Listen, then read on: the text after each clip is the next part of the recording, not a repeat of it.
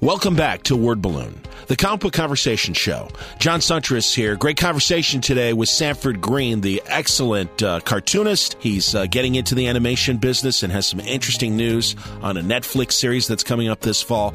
But primarily, Sanford is known for his great comic book work back in the day at uh, DC on things like Wonder Girl and Legion of Superheroes, among some of his DC titles, to his current Marvel work on uh, the series Runaways, which is part of Secret Wars, one of the uh, over Battle World stories. He's doing a great job. It's an excellent story, him and Noelle Stevenson. We talk about uh, how they're an unlikely pairing, but uh, how they've provided a very entertaining story. It's not your Brian K. Vaughan Runaways, but uh, I think it's a great group of some young Marvel heroes, and it uh, speaks to the spirit of Runaways, especially in this Doom influenced universe that's been created by Secret Wars. Sanford is also a participant in the Marvel hip hop covers. Apparently, there's a bit of a controversy on uh, Marvel's hip hop cover tributes that are coming this fall, and they are uh, mashups of hip hop covers featuring featuring Marvel characters. When the announcement was first made, there were a couple bloggers out there that uh, said it was ironic because Marvel lacked diverse creators on their books, specifically no black writers currently at Marvel. I felt like we've heard a lot of comments from critics, and frankly, I felt like I personally missed an opportunity to talk about this with Reggie Hudlin, who was on the show just a couple weeks ago. I set that thing up with Reggie at San Diego, and uh, post San Diego, my mind was cottage cheese, and I just didn't uh, pay attention to what was going on. Plus, it was a story about variant covers. Frankly, I'm not a fan of variant covers. I like the fact that they uh, provide a lot of comic book artists with uh, extra work, which I think is a great thing. And I know that uh, cover art for the big two is uh, a high end gig, even though it's a one image gig. Um, but I also know that uh, there are a lot of collectors that you know, keep the market afloat by purchasing and their interest in these variant covers. Personally, I feel like uh, that's one of the things that hurt the comic book business back in the 90s. It smacks of uh, what I didn't ever like about sports memorabilia coming out of uh, sports talk and me paying attention to what was going on in sports media, uh, memorabilia. I felt comic books were doing the same thing but uh, it's a great opportunity instead of hearing from a couple critics who are on the outside looking in to actually hear from Sanford, who is uh, doing a couple of the covers. And I had no idea, but apparently is a much bigger part of this whole uh, program of uh, Marvel hip hop covers and beyond. Those are some of the things we're going to be talking about today. And uh, it's not a heavy conversation. It's a lot of fun talk as well. But I really think you're going to enjoy today's episode of Word Balloon. It's brought to you by the Cincy Comic Con, which is coming September 12th and 13th. I don't know if you've seen those full page ads at uh, DC, but they, they're great. And uh, really looking forward to this. I'm a part of Cincy Comic Con. I will be uh, moderating several panels and uh, really looking forward to talking to the creators and the attendees September 12th and 13th at the Northern Kentucky Convention Center in Covington, right across the river from Cincinnati. But man, you are going to have a great time if you head to this event, and I urge you to come. We're just about a week and a half away. Uh, people like Steve Lieber, Cameron Stewart, Brendan Fletcher, Bill Willingham, Matt Sturges, Chris Roberson, Ryan Brown, Cullen Bunn, Chris Burnham, Sean Crystal, Matthew Clark, uh, Adam Withers and Comfort Love, Evan Dorkin, Sean Dove, Ming Doyle, Sarah Dyer, Ray Fox, Mike Hawthorne, Andrew Heath, Kyle Hotz, Mark Kidwell, Jim Mahfood, Kevin Maguire, Mike Morisi, Mike Norton, Phil Noto, Jeff Parker, Eric Powell, Rick Remender, Darick Robertson, Johnny Ryan, Johnny Ryan, Mike Ruth, Mark Schultz, Chris Sprouse, Dave Wachter, Ben Templesmith, a whole lot more. Uh, there's going to be a, a, celebration of Fear Agent, the 10th anniversary this year with uh, Tony Moore, one of our con hosts, and Rick Remender and Mike Hawthorne. I'm sure we'll be talking about uh, the impact of Fear Agent and what these guys are doing now. Uh, part of that great conversation of what's going on in creator owned comics these days. Uh, in addition, there's going to be a Fables retrospective with uh, the three writers uh, Willingham, Sturges, and Roberson. Chris, of course, of uh, iZombie fame, so I'm sure he'll have a lot to say about what's happening with iZombie and a whole lot more. Really looking forward to not only the panels, but just the vibe vibe that happens every year at Cincy Comic Con. Please join us. That's uh, September 12th and 13th at the Northern Kentucky Convention Center, um, right across the river from Cincinnati. If you're in that tri state area, it is such a great convention. It's affordable, it's laid back, and it gives you the opportunity to see these creators up close, get uh, maybe commissions from them or some original art if they're selling original art at their tables. Great vendors there as well with memorabilia and stuff. Come join us, Cincy Comic Con happening Saturday and Sunday, September 12th and 13th in Northern Kentucky at the Northern Kentucky Convention Center. Word Balloon is also brought to you by InStock Trades. At InStockTrades.com, I will give you some great uh, items to look at and consider from InStock Trades at great deals in the next commercial break. But now I want to get to our conversation with Sanford Greene. Uh, it's a pleasure to have him back. We did a conversation a couple years ago on one of his Kickstarter campaigns, but uh, this is a great opportunity to catch up and see what's going on now. Uh, I saw him in uh, San Diego and we made this uh, conversation happen. So I'm glad to bring you Sanford Greene for the show now on Word Balloon. He's back. It's Sanford Greene of Secret Sauce. Yeah. Welcome back, Sanford. Good to talk to you. Good talking to you too, man. Good to be back. I'm thrilled. You know, I, I, I, in preparation, I wanted to go back and listen to uh, our uh, our last uh, word balloon conversation when you were doing your Kickstarter campaign. Yes. But I saw you in San Diego as well, right? And told you how much how much I'm enjoying uh, Runaways. And I got to say, I really like a lot of these Marvel Secret Wars uh, miniseries that have popped up.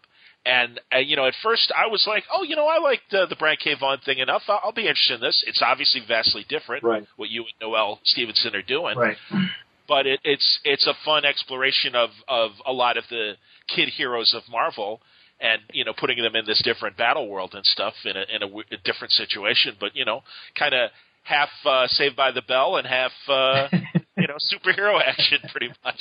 and I mean that in the best way. I'm not a that, that, that's that's uh, that's a really uh, that's a that's a really fascinating way to describe it, man. Because uh, yeah, I, I, yeah, Saved by the Bell, man. Why not?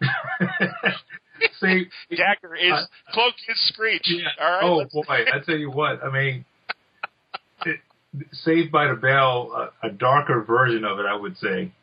Yes. We, Sorry, that's my TV. Yeah, yeah, yeah. We we you know this this series has been definitely a, a fun ride for me and Noelle and John Rauch, and of course Will Will Moss is the editor over at Marvel with us, and he's been tremendous on how uh, well versed he is. Uh, he he really has been, and you know, I've worked with some some great editors in the last uh, couple of years, but he's by far has been the most enjoyable. Um, he really has uh, been super supportive for everything.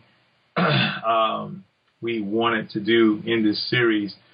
And, um, you know, um, there, there are a few things even from, uh, I guess, from uh, a standpoint of just some of my own personal, uh, I guess, uh, uh, convictions on how I want to tell stories. He's been open to that. Same thing with Noelle. She she has her um, you know convictions on how to tell a, a great story and to reach um, uh, a specific audience. And um, he he managed to balance both of our uh, needs, you know, and um, you, you, I guess you'll you'll begin to see that more, especially um, as the series closes out. I mean, four issues honestly is is not enough for some of the things that we really wanted to explore, but um, hey, you know that's what Marvel does, man. They give us they gave us uh, four issues, and and they wanted to see if we can do something really cool in four issues, and I, I think we've done that. I think we've uh, achieved something pretty uh, pretty exciting. There's a lot of people out there that really are excited about it. I was very nervous about this series at first, but you know, um, because of the history of Runaways, it, it's a it's it's it started and stopped multiple times um, wow. And of course, you have that that legacy of Brian K. Vaughan and you know uh, the other creators that worked on the original series, trying to live up to that. That can be daunting. Um, but you know, again, uh, I think we.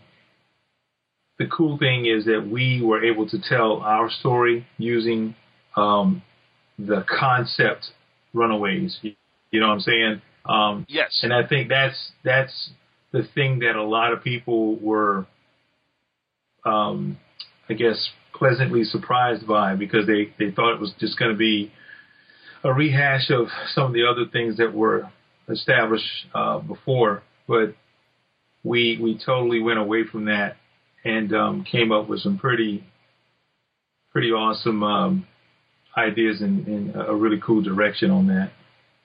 Well, and a beautiful look too. Adrian Alphona was the uh, yes, yes, was the original uh, Runaways uh, artist, and as you say, you know, and I think each each time it came back, there were different people that that worked on it as well. Right. So, and it, and then of course, you know, God, um, well, Michael Ryan, I guess, was on there as well, and then also uh, uh, it was Terry Moore and Roberto Ramos and uh, Kathryn Immonen and Sara Pichelli.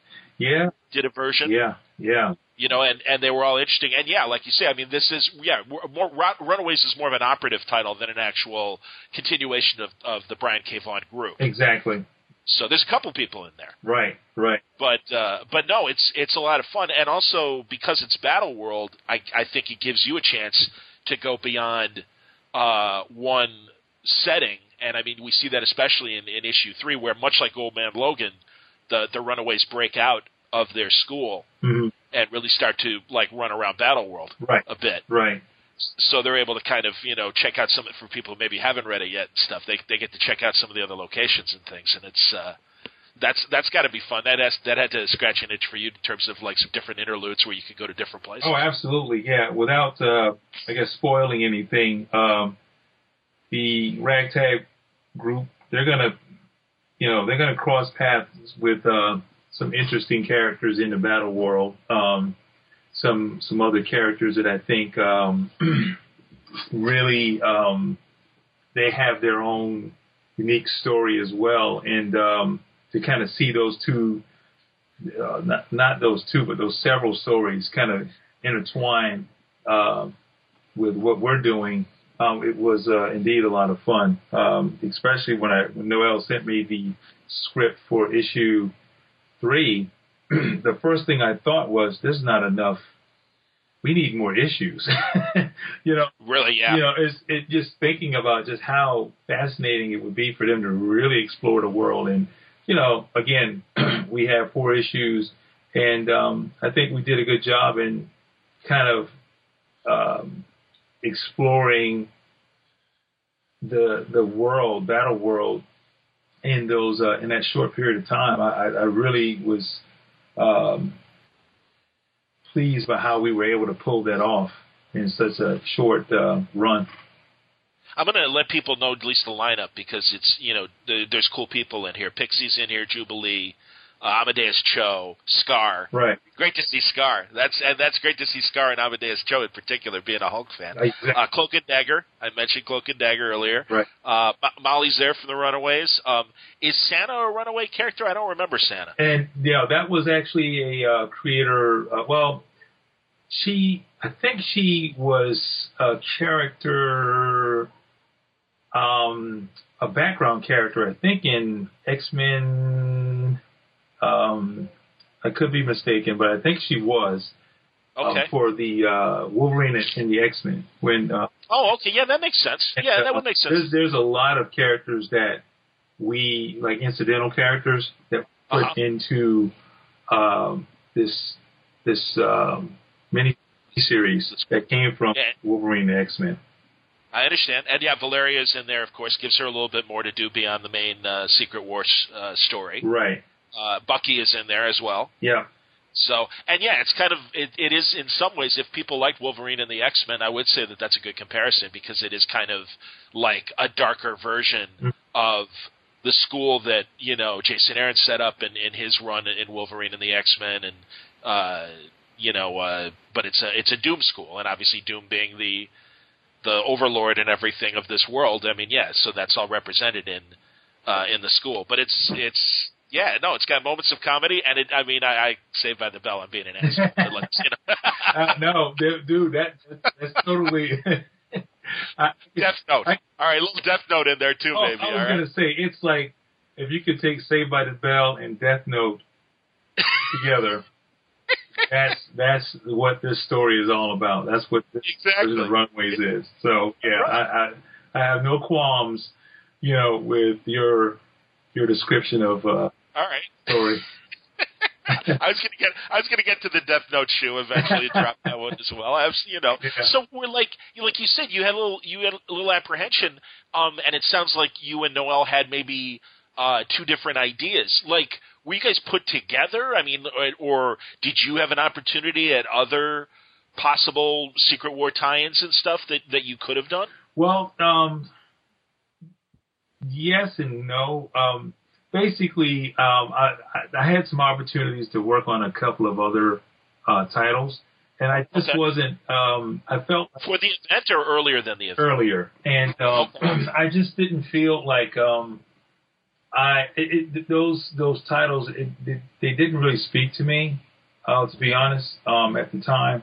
And plus, I was um, I was coming off of uh, a couple of other projects, and I just you know I have a a newfound conviction about jumping onto projects and how to do that. What what work what works best for me, to be honest with you.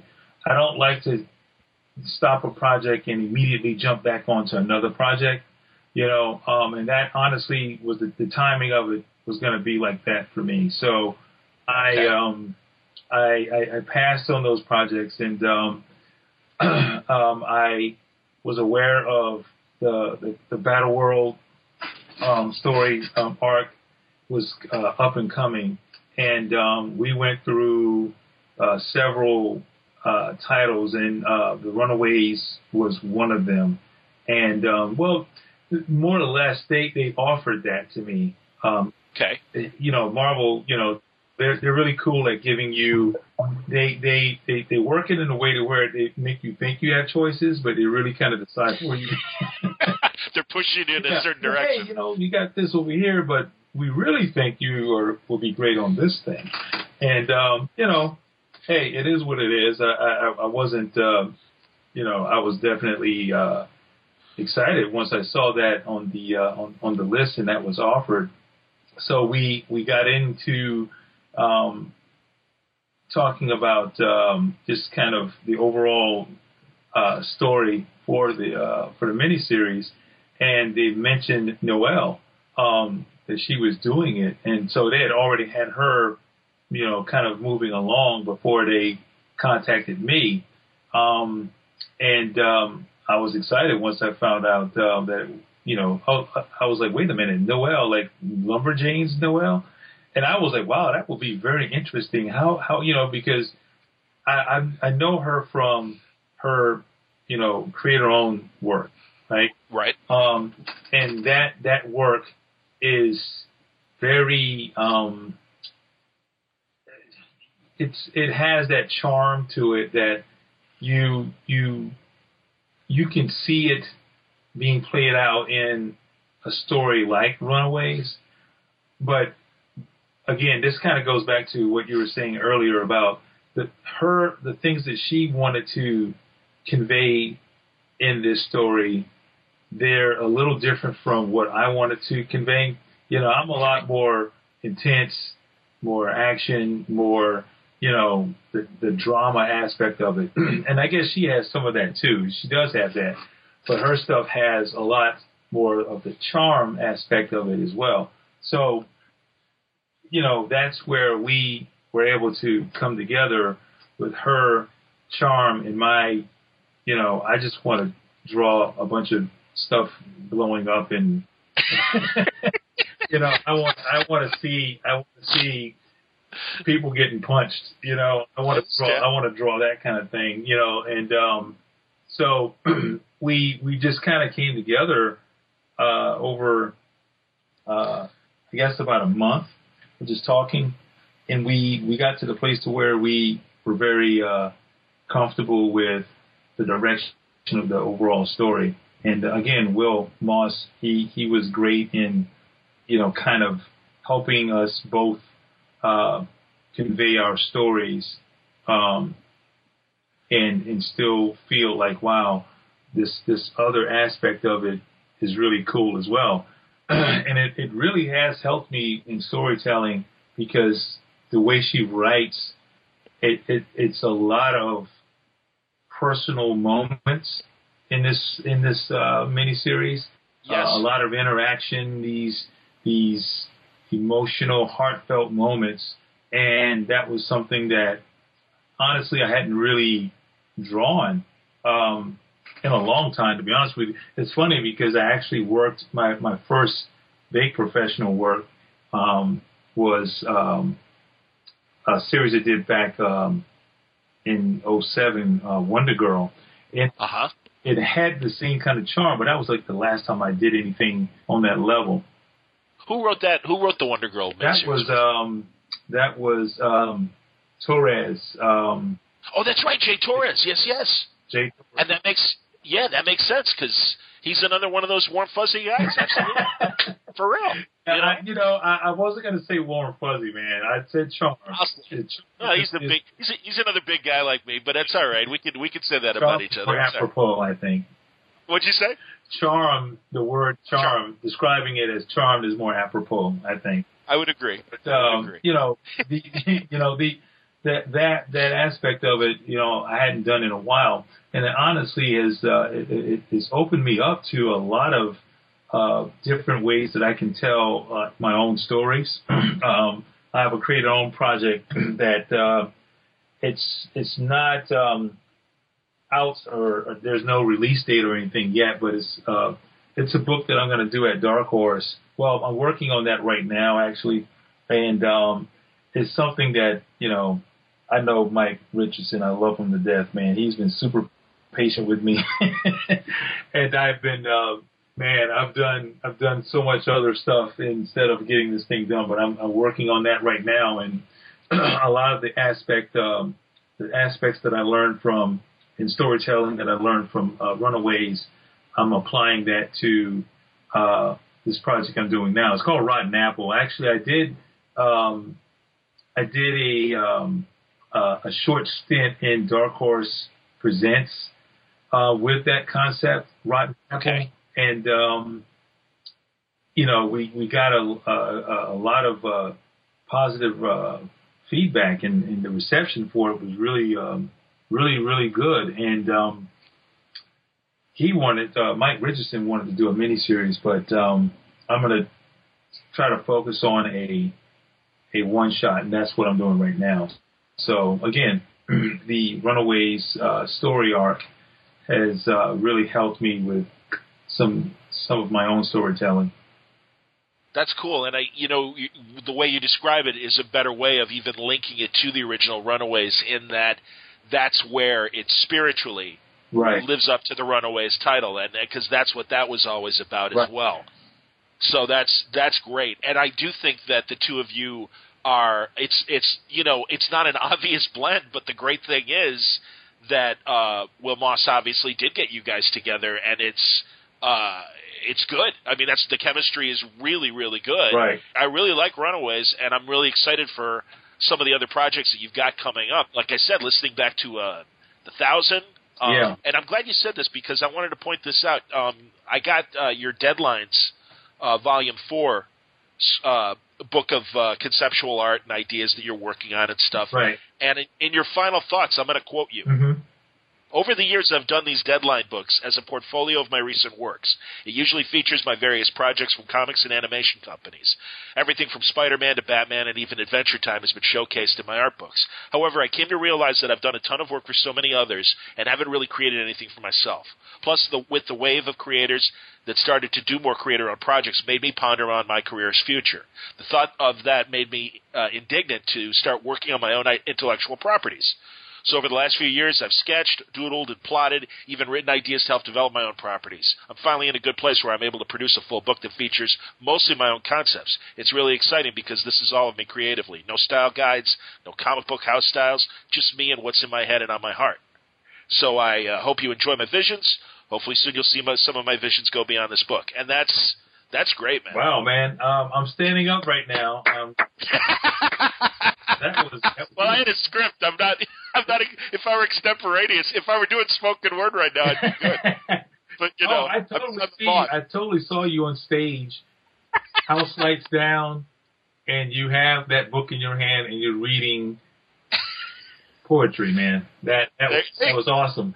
I give it up to you. You're the you're the author, sir. Hey, I just I, hey, I'm the messenger. I, I give I give uh, credit to my wife uh, as well. She she helped me to uh, make it grammatically correct. So I have to make sure that uh, I wanted to sound smart, so um, she she definitely helped me out in that. But um, but yeah, I mean, uh, I guess your question, or uh, this, this by reading that, I guess you wanted to talk a little more about where you're at, where I'm at with uh, things and that nature. Yeah. yeah, um, yeah, you know, it's interesting because you know by the end of this conversation, it's going to sound like I'm well, more or less, uh, it's going to sound like because there's there's something that I'm about to do that's not creator owned, right? So okay. by the time we finish this conversation, all this stuff that I'm talking about, creator owned stuff, you're gonna be like, "What, dude? You're not even, you're not even sticking to your guns." But no, I mean, this is honestly, this is part of why most creators do uh, mainstream work is to uh, build that brand to where they could go to do their creator own stuff, and that following will be just as strong. I mean, we all see what's happening over at the image, the whole image revolution, and that, you know, I honestly had um, I had a conversation with uh, Eric Stephenson when I was in San Diego. I mean, t- you know, it's like this, he right now he is he is probably the most uh, he has more meetings at San Diego than any publisher, any editor, you know, by far, um, simply because of what has uh, transpired over the last few years with uh, the highly successful uh, books that they have over there. Even some of the lower, I wouldn't say lower, but some of the, the books that aren't on the radar as much as, you know, uh, the sex criminals or, um, you know, uh, Deadly Class or you know Black Science or anything like that. Those books are the those are the big ones, right? But um, right, and I'm sure there's a, tons more, but um, there are a few others, and I have some other colleagues that have um, properties over there, and they they all say that um, man, I, I'm making more than I ever made at Marvel um, or DC um, sure. or any of the other companies for that matter. Um, and that's no knock on any of those guys, but it's just, you know, it's just the, the business model is just different. It's just different. You know, it's just like, right. it's, it's the same thing as, you know, if you were um, a music artist and you were signed to a major label, you know, yeah, you might have the the the notoriety coming from that label because the machine is going to, you know, make sure that you're your your your name is recognized, you know, right? But from a monetary standpoint, you probably won't see as much. You know, you you you will be okay, but the overhead is what what you, you're always going to be faced with, right? Um, sure. You're always going to have to make sure that there are, a, you know, 20 people that are going to be taken care of before you see anything, right?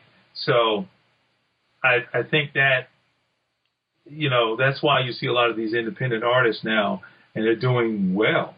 You know, uh, yes. I'm talking from the music aspect right now, but in in, in a sense, that's exactly the same.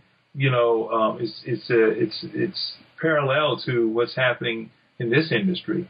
It's it's like you know, you work for the big two or big three or whatever you want to call it, um, and you know, you're highly recognized, but it's a different animal if you go over from a monetary standpoint, and then possibly even from just um, your, your brand from that standpoint as well.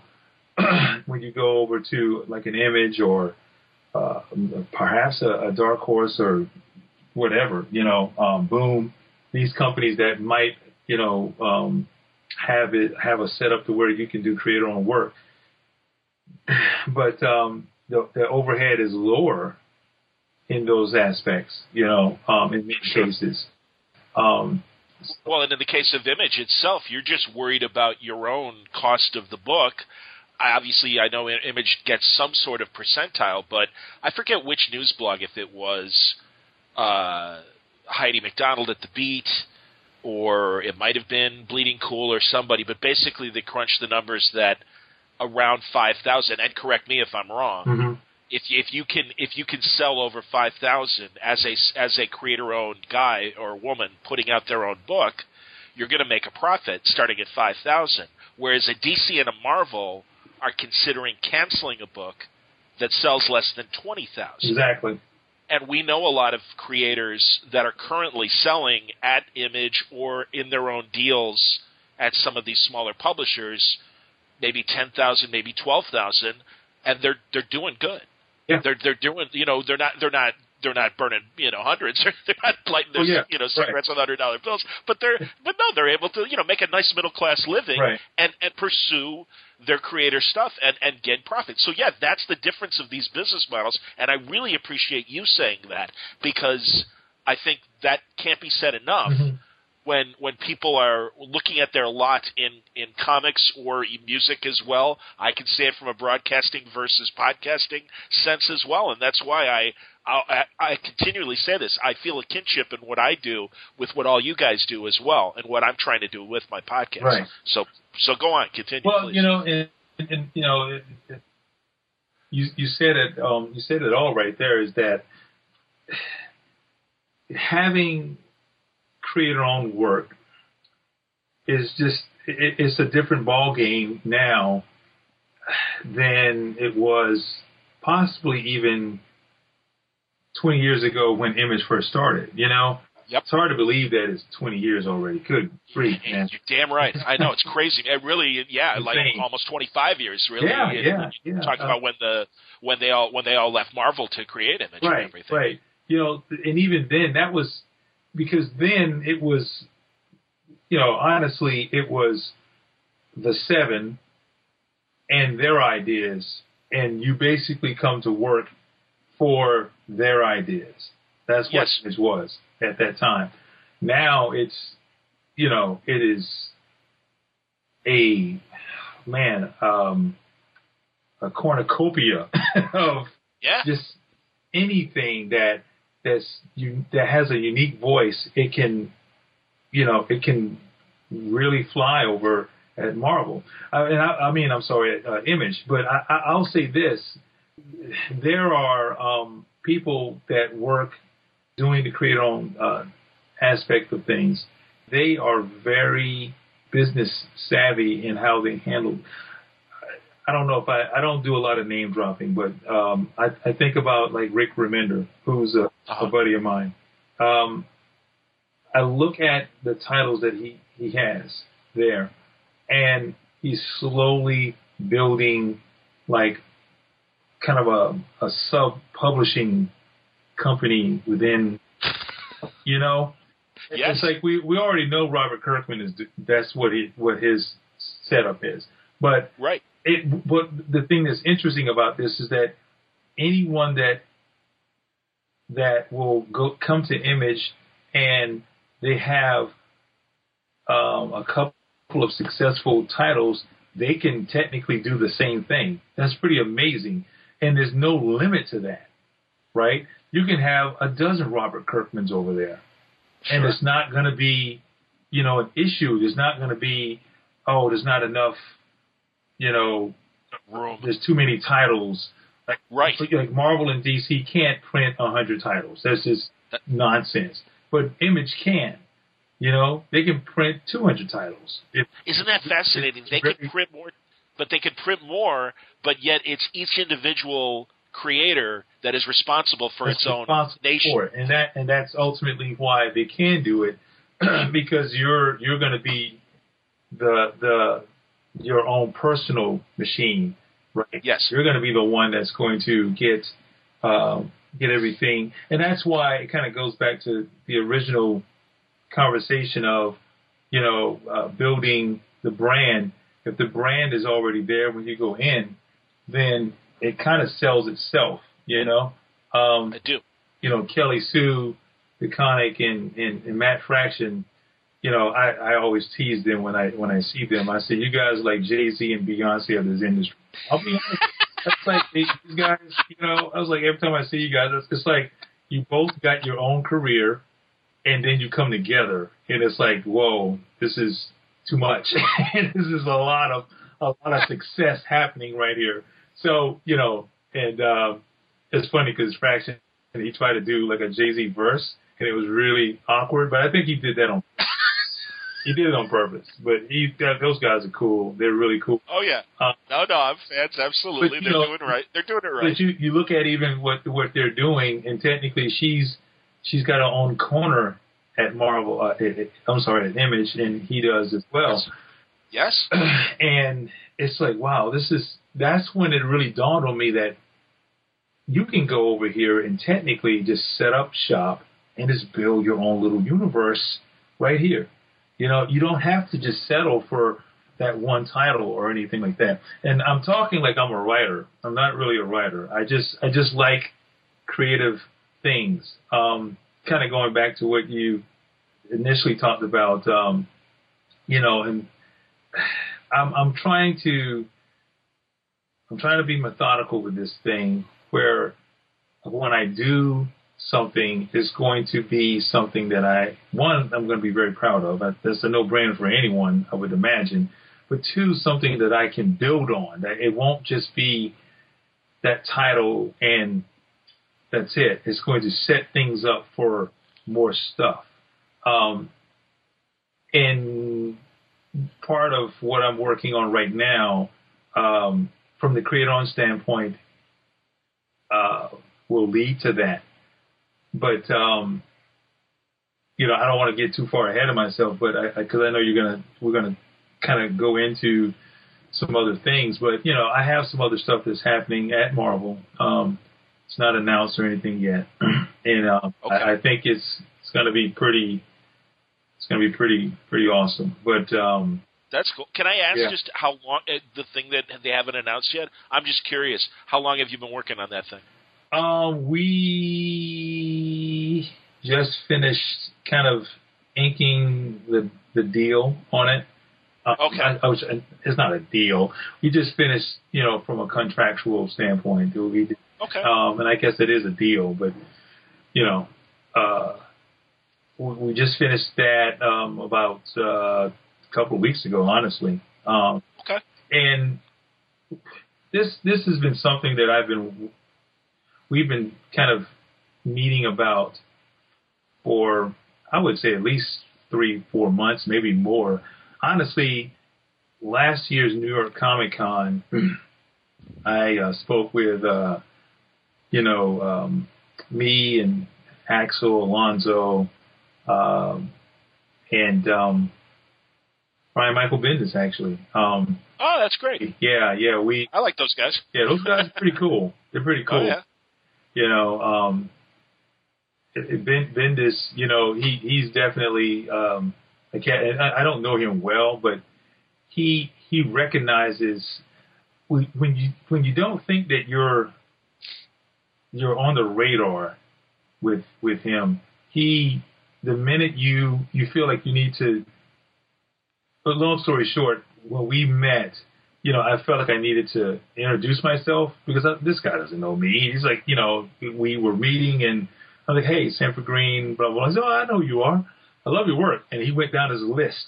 I'm like, oh, okay. Well, there you go. And the first thing I thought was, where do you even have time to even recognize something like that? I mean, you're so, he's so busy. He's very prolific, you know. Yes, it did. Um, and, um, but that let that that gave me, um, I guess some some some good reassurance that what we were trying to set up um, was going to be um, solid. You know, because you know how this industry is. It's a lot of talk, and um, things just dwindle away or fall through or whatever you want to call it, right? So, sure. Um, but just have. So you say, yeah, talk, talking. Sometimes it doesn't come through in terms of. Oh yeah. The follow through might not be there all the time. Man, sometimes, man. How how about like seventy five percent of the time, man? I could, you know. No, hey man, you tell me exactly. Yeah. No, you guys are, you know, you guys are on that side of the curtain. Oh, I'm not. Absolutely, so, yeah. absolutely. And you know, it's it's interesting because that kind of thing. I guess is a good time to maybe segue into it. And I, and I know you you know you wanted to uh, touch on it, but I know as uh, as a minority creator, um, there is a there was a bubbling um, perception in terms of being a minority and getting opportunities in this industry, right? Um, especially, and, and when I say opportunities, I'm not talking about just working in comics because we all can do that, right? Um, you can start a comic right now if you wanted to, but I'm talking about the real opportunities, the the ones that you know from this industry kind of c- cements your your true success, if that makes sense, right? Your credibility to get an opportunity to get more jobs. Right. You know, Okay. for, working for Marvel, DC, Dark Horse, you know, mainly those those companies, you know, um, getting a, a being a staple in the industry, right? Um, as a minority, you know, you you you have to train your your your thinking um, to not let what is kind of the norm in other industries, right? And I wouldn't even say it's the norm. Yeah, I guess it is to some degree. The norm of when you are up against the establishment, you are a minority creator and you're in, let's just be honest, we- we're in an industry where there's not a lot of, at least, at least on the, on the side of being, you know, staples in the big companies, right? Um, Not a lot of minorities. not a lot, as- as not, not, not a lot. Um, Right. Now they're they're they're growing. They're definitely growing. But and I'm I'm I'm speaking on not like today. I'm speaking on like ten years ago when I first started. Um, five years ago, even, right? Um, our voices weren't really heard at all. You know, not to some degree, yes. There were there were stabs at things. You had people like the Kyle Bakers and you know creators like that. Milestone would I Yeah. assume be an initiative like Yeah. that back in the day. Denys Cowan and you know those guys are like heroes of mine. You know, they're they're mentors in many ways too. And um, you had those those um, those things you know uh, established, but then they they didn't give any real. Um, they they they were set up in a way to where it it it was a open door and then it closed. You know what I mean? It wasn't open and stayed open. That makes sense. It does. I yeah, but no. This, these are the things we don't know as readers. So please, yeah. Why? In what way did they close? Like they just Well- the like. I know Milestone kind of. I don't even know why it stopped. Well, and and again, I I don't know either all the details of that, but you know, having to, you know, coming up, um, and and and and seeing a milestone in seeing, um, you know, creators like um, Kyle Baker or um, um, hmm. Cartoonist specifically, or would like a Dwayne McDuffie? Would a Yeah, Yeah. it- it's it's any you know any any you know as a as as a African American uh, seeing these these and this is when you know of course once Wizard Wizard kind of opened your eyes to what this industry really looks like, right? Yes. You you knew you know as, as when I was a kid, you know. Wizard magazine, I swore by it. I mean, it was the internet before the internet, really. You know, sure? Well, it was Tiger. It was Tiger Beat for the comics industry totally, in terms totally of Tiger we- Beat, yeah. Because yeah, because we finally had faces to put alongside the names that if we were paying attention to the splash page Right. and what was written on it, then we knew Kyle Baker's name or we knew Christopher Priest or Jim Owsley or you know I mean Yeah. the names. Yeah. And then we didn't. It wasn't until Wizard that we actually saw pictures, and it's like, oh, that's what Joe Quesada looks like. All right. Exactly. I mean, you know, Brian Stelfreeze is another uh, hero, uh, artistic, uh, creative hero to me. Never thought that he was uh, a black uh, artist. I thought he, you know the name Brian Stelfreeze. You know, I was just kind of like, you know, he's, he's Jewish. I, I had no idea. I'm like, oh, all right. Well, there you go. There you go. Brian Stelfreeze does my teeth, and he's a fine dentist, yeah, and, I, and I appreciate. Like, you know, this, this, guy owns uh, several, you know, house, houses on 34th Street or something. I mean, it's, all right, he gets to punch me in the mouth the next time he sees me. All right, yeah, sorry, he, Brian. He probably, probably, he'll just look and laugh. He'll look and laugh, and then he'll punch you. No, I'm just kidding. Yeah, that's all right. That's but all right. uh, you know, but uh, again, this this uh, seeing those faces, it really started to empower me. You know, um, of course, Milestone was kind of like the pinnacle of that empowerment. I mean, you're already you're already into the comic, you know, world. You're you're into the stories. You're into collecting them. You're into um, your favorite characters. You're into your favorite stories. Um, and then your world gets a little more open when you see characters that look just like you.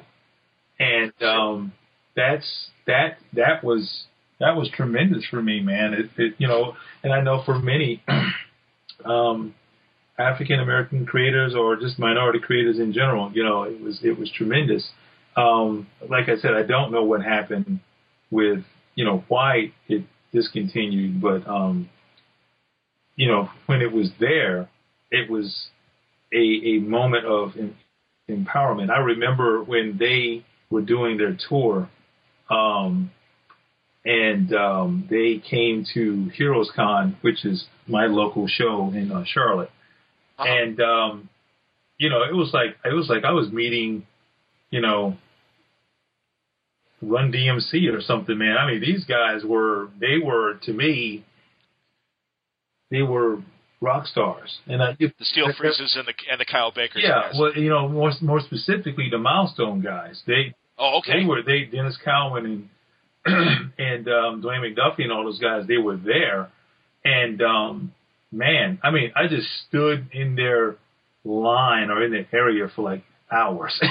I just hung out over there because it was just like I was just in awe, but I, I was also studying. I was just kind of like, okay, there they and this is at a time where I was just starting to realize that you know I want to do comics. I want to draw these things now. And not only am I interested in reading and collecting, but now I want to draw. And that's probably 90% of fans. They all come to some point where they think they want to do this for a living, and then reality slaps them in the face, right? And then they realize that okay, but that that group that that momentary uh, movement made me really take this seriously. And um, honestly, I never looked back. You know, um, but I guess the, the the overall story is what I'm saying. What, what I'm trying to say is, you know, the door shut with uh, with the milestone thing, and there wasn't really anything close to that for a very long time, if any, really. You know, there were stabs at some things here and there. Um, the closest thing I can think of, which uh, again was another kind of moment of like, wow, this this that door is about to open again. Maybe you know some of the stories that I that I really want to see and some of the stories that I want to tell. Maybe this could be that time for me to possibly get into this industry or at least get my foot in the door was uh, that that time was during uh, the time that uh, Larry Stroman and um, I think his name was Todd Johnson did that book called Tribe for Image. Okay. Um, Yes, yes. You know, short-lived book, and again, it was just it, it it had. And I've heard stories of how well issue one sold. I heard issue one sold, you know, well over a million copies. And of course, that was when Image was making whatever and it will sell a million copies. But again, a million copies of Todd McFarlane is one thing, but a million copies of this obscure book with nothing but African American characters with uh, African American creators, that's selling a million copies. That's another story. You see what I'm saying? I do. And that was like, really? Okay. here we go. You know, this thing to to to me was the next level of what Milestone initially set up, right? But it was short lived. so shortly after that, uh, the whole industry kind of, you know, it just kind of, it just did not, it didn't feel like it was wanting anything like that anymore. Um, and as uh, African uh, African American creator, you know, you you just felt like you know maybe maybe this is not meant for me. Not really. I mean, there's there's been times where I felt like that. Really? Oh, oh yeah, absolutely. You know, what kept you going? What kept me going was, I mean, you know, it's going to sound hokey, but my love for this this this this medium. I love the, you know, it's the same for everyone. It doesn't matter the, you know, the ethnicity. It's the, it's that passion.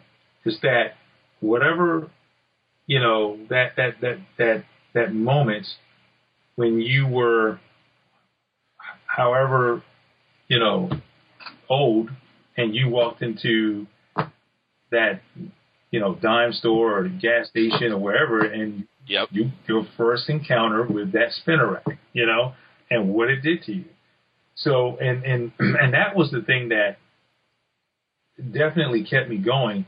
And you know, slowly but surely, you know, through through through all of the, you know, uh, the shortcomings, I would say, um, those those things were I found myself in in many other creators, um, especially minority creators. Uh, we, we we all kind of congregate together. We come to these conventions, but what happens is that shortly after that, we're we're fellowshipping with you know tons of people not like us because the the, the camaraderie is this comic medium, right? Sure. You realize that man, there's so much humanity and, and, and unity in this industry, but from the aspect of um, from from the business side of it, I guess that's when you know things, you know, they're, they're you know they, they were challenging. They were very challenging. Um, but yeah, I you know, I'm kind of going down this this rabbit hole, but well, I, I was you know, I say all that to say, you know, you you you have your your your peaks and your valleys, and those valleys a lot of times are because at least for for for me and people, you know, I have other creator um, friends that are minority um, creators, and you know, a lot of how we see and tell our stories come from our experiences, right? Artistically, mainly artistically, and a lot of times the industry just they they weren't they didn't think that that type of storytelling, that type of visual element could could um, sustain itself. Could sell comics? Yes. And are you saying that the visual storytelling of, say, the '90s, when those doors were open, mm-hmm. that that they fell out of style, or at least the people that were in charge felt that they had fallen out of style? I'm basically saying that that there there are. I know for me, when I again when I saw a milestone or a tribe or they were so different from uh-huh. everything else. They just were. And I know that those things were different because the creators that were creating them are coming from a different experience. Sure. And because they are coming from a different experience, that different experience is similar to my experience. But the industry overall didn't have that the industry overall, they weren't really coming from that same experience. So it was more of, well, this stuff is is interesting, but we don't get it. Okay. Uh-huh. And because we don't get it, it probably is not going to sustain itself. It's not going to sell. It's not going to um, gain an audience, right? But meanwhile, again, Tribe sold a million copies. You know, yeah, the first issue that is.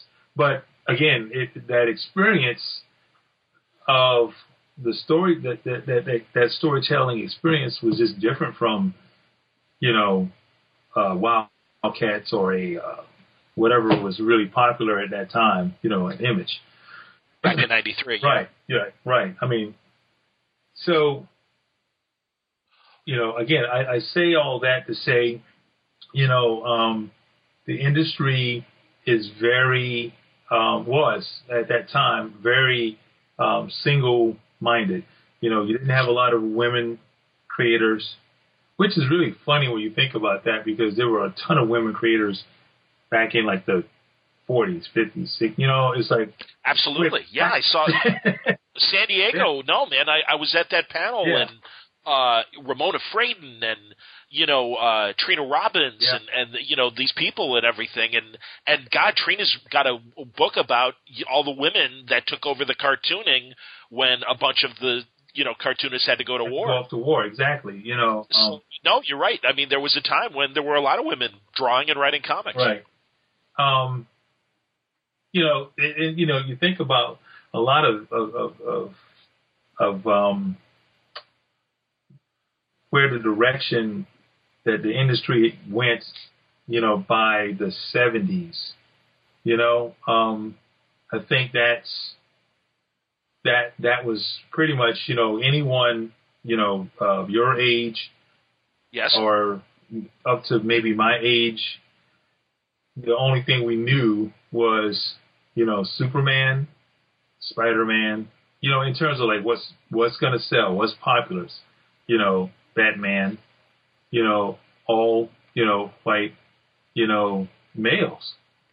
And True. those characters, you know, Wonder Woman even didn't did, didn't do well for how long? I mean, no, she floundered for a, a lot, a good portion of the '70s right. actually, with different concepts, and they threw her back in World War II during the, yeah. you know, Lynda Carter series right. and uh, Kung, the Kung Fu Street level Denny O'Neil character that Gloria Steinem hated. Right. You know, which I you understood where she was coming from because right. you depowered Wonder, you know inadvertently it's like hey you took the super out of Wonder Woman. And it's like oh yeah. Right. Sorry. Right. we thought we were just making her cool. Exactly sorry. exactly. But you know even even with even with you think about Wonder Woman and uh, and this is just my my belief.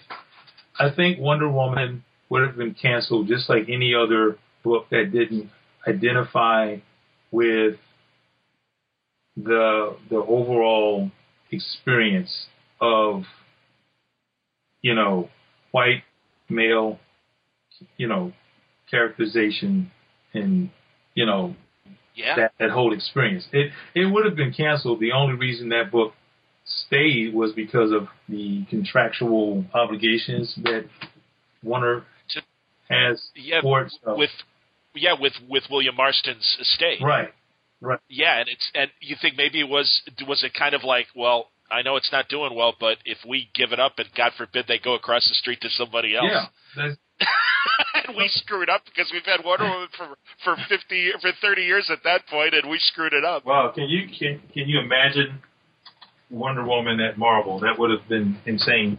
But it's true. I, no, you're right though, and that's yeah, and it is odd to like kind of consider that that was a possibility. Right. If things had really gotten that bad, right. that they would have said, "Oh no." But you know, then there were those touchstone moments, like even Gloria Steinem disagreeing with the way they were doing Wonder Woman makes the cover of Ms. Magazine, and you know DC's like, all right, it's kind of like Colonel Tom Parker with Elvis, where it's like, as long as they spell your name right, Elvis, publicity is publicity. publicity we yeah. don't, yeah, you know, even if it's bad, we don't care, man. You know, bad publicity is still publicity.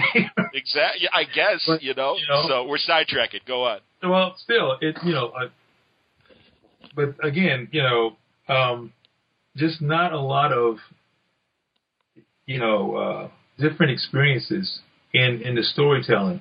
Um, Yes. or at least in the background, um, yeah, uh, of these characters from from all the major um, companies.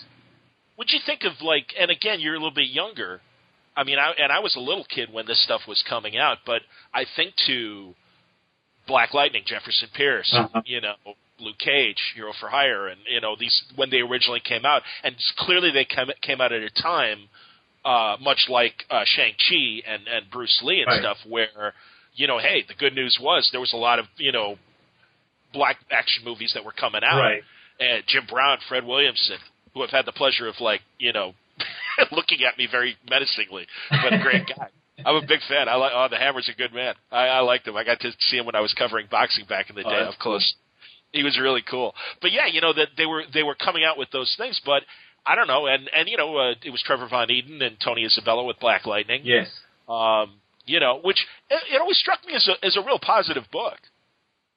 But I'm, you know, I'm a little white kid, so I don't. You seriously, you know, I mean, uh, but in terms of, but you know, Right. it, it, what they were trying to say and stuff, and his his message, and even his mission, taking on organized crime in Metropolis, and really, you know, patrolling the streets while Superman's flying above him, Right. which is an interesting kind of, you know, Well, if distinction that they they made pretty clear in the book. Right, right, and you know, again, those, but those, even with those, there there were attempts at you know a handful of of of um stories, but um they were short lived. Yeah, And that, and I think that's the thing. It's like they're a blip on a radar um, in the grand scheme of your Captain Americas and your Supermans and your, you know. So it's just kind of like, and again, that's fair. totally totally get the the whole idea of it's the seventies and we really want to speak and of course you got the infamous um story that um that uh, Neal Adams and uh, Denny O'Neil did with the Green Light uh Green Arrow and Green Green Lantern. Lantern. Yep. And um you know it, it it every everyone was conscious of it and that and that was and that was good but they they it just didn't sustain itself. No one was willing to see it through because those experiences didn't go away. You know, True. It, it, True. it's just that people more or less got, I think, had quick trigger fingers. I guess um, on a, a lot of these. Now, again, I, you know, I didn't come up. Um, you know, I, I was born in the '70s, but I was very, you know, still real young. I was like five, six when this stuff was happening. Probably I a little you. younger, but still, you know, you know, just the the bit that I know, I know that um, you know those those those stories, you know, had more could have had more traction, and it was it it had traction, but um, they didn't, you know, they didn't necessarily see it that way. No, they were Um, short lived, and I yeah. because I've asked those, I've asked Danny O'Neil or uh, and Neal Adams those questions as well, Right. and said, you know, what happened? Because yeah, you guys really did take a serious step forward. Well, it was. It was smarter beyond the issues themselves. It was an attempt at at smarter storytelling too. Right. And each time it was like, well, yeah, but the sales didn't move enough. And also, we didn't get cooperation from other writers that were writing the same characters.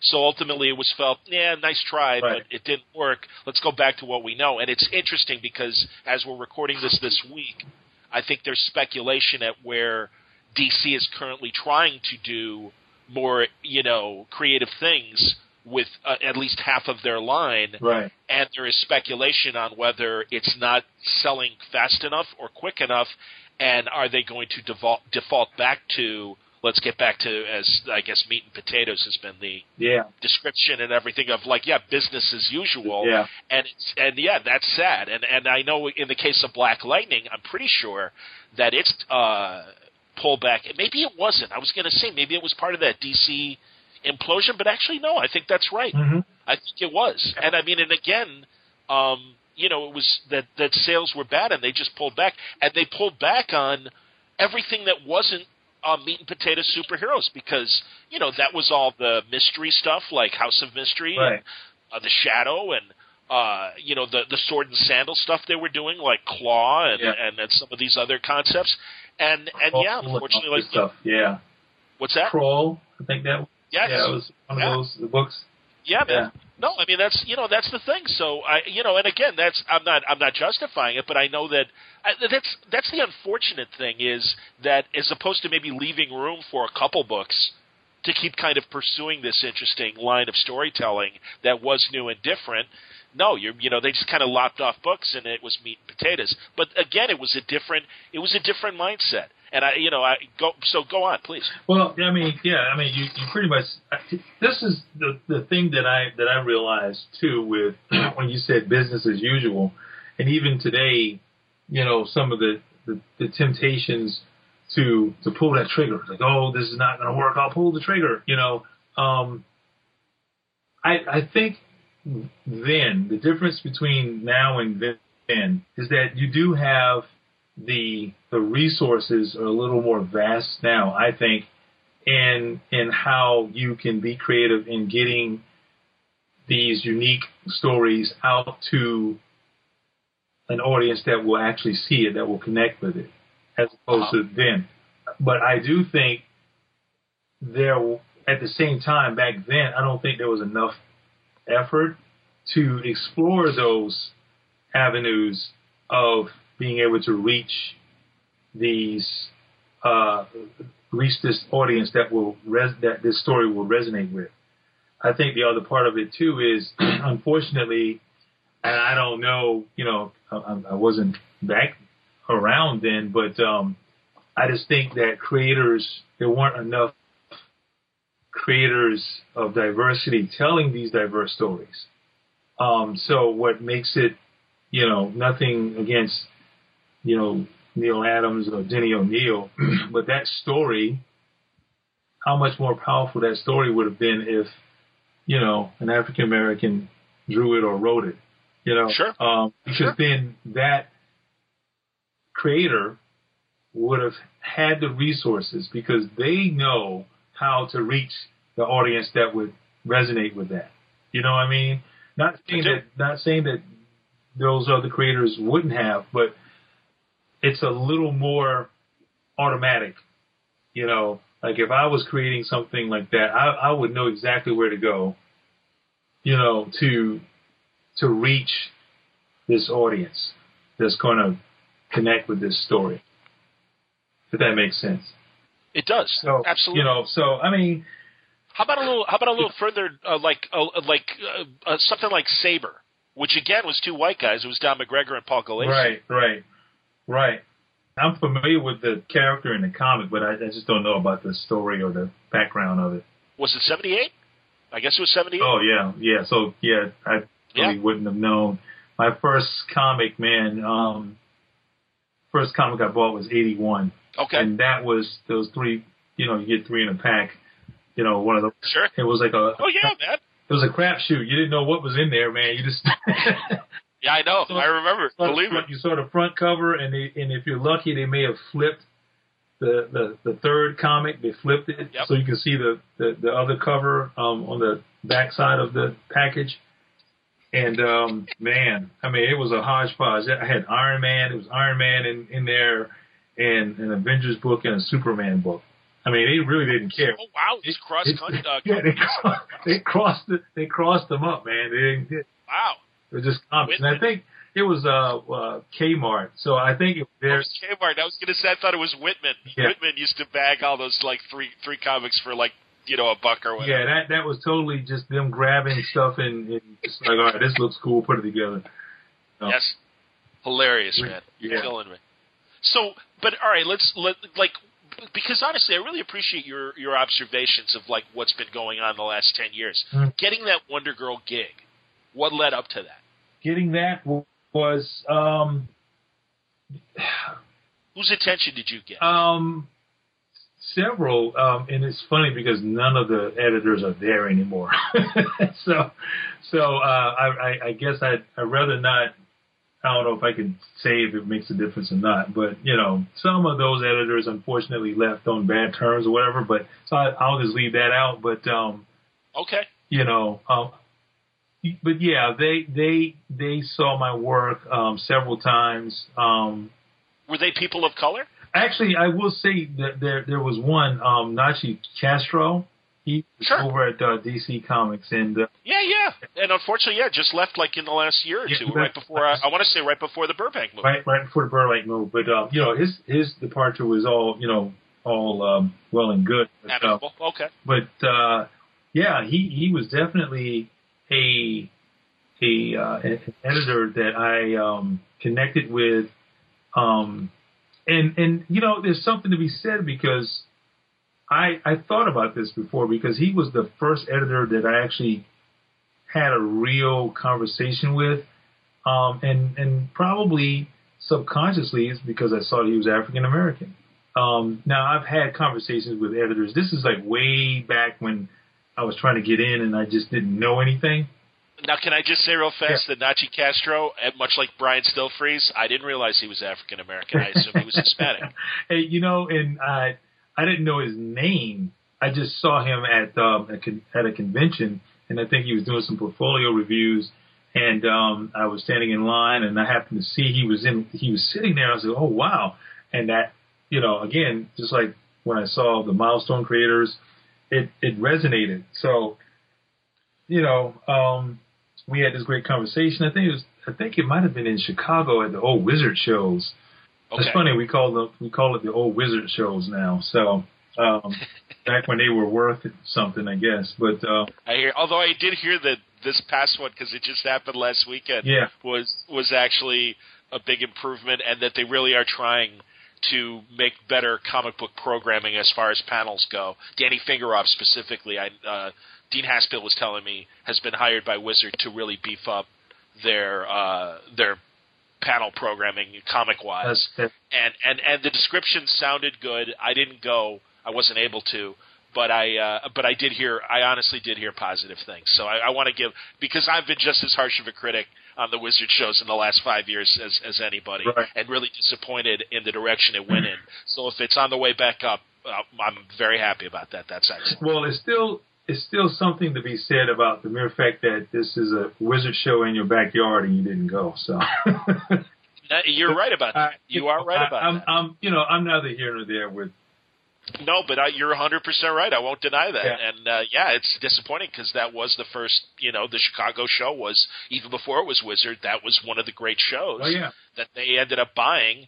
And for a while ran it well, Yeah. and then for a while didn't run it well. Yeah. So I, I'm, I'm optimistic that maybe the things are getting better. yeah it's so. the the ebb and flow I guess is what yeah. but, what are you um, but yeah, the um, um, you know, that was the opportunity that I got um, speaking with him, and we we just connected. You know, uh, he gave me some small assignments um, shortly afterwards, um, and then, you know, one day he was like, "Hey, you know, um, how would you feel about working on this miniseries?"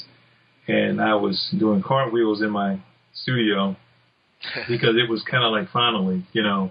Um, and, it, and it's not like I was trying for a long time prior to that. It was probably about five years, and that's that's on average. So, but it's kind That's of, great. You know, this kind of goes. It kind of goes back to um, training yourself. I think I mentioned that earlier. You have to train your thinking because what you think it is is not really what it is.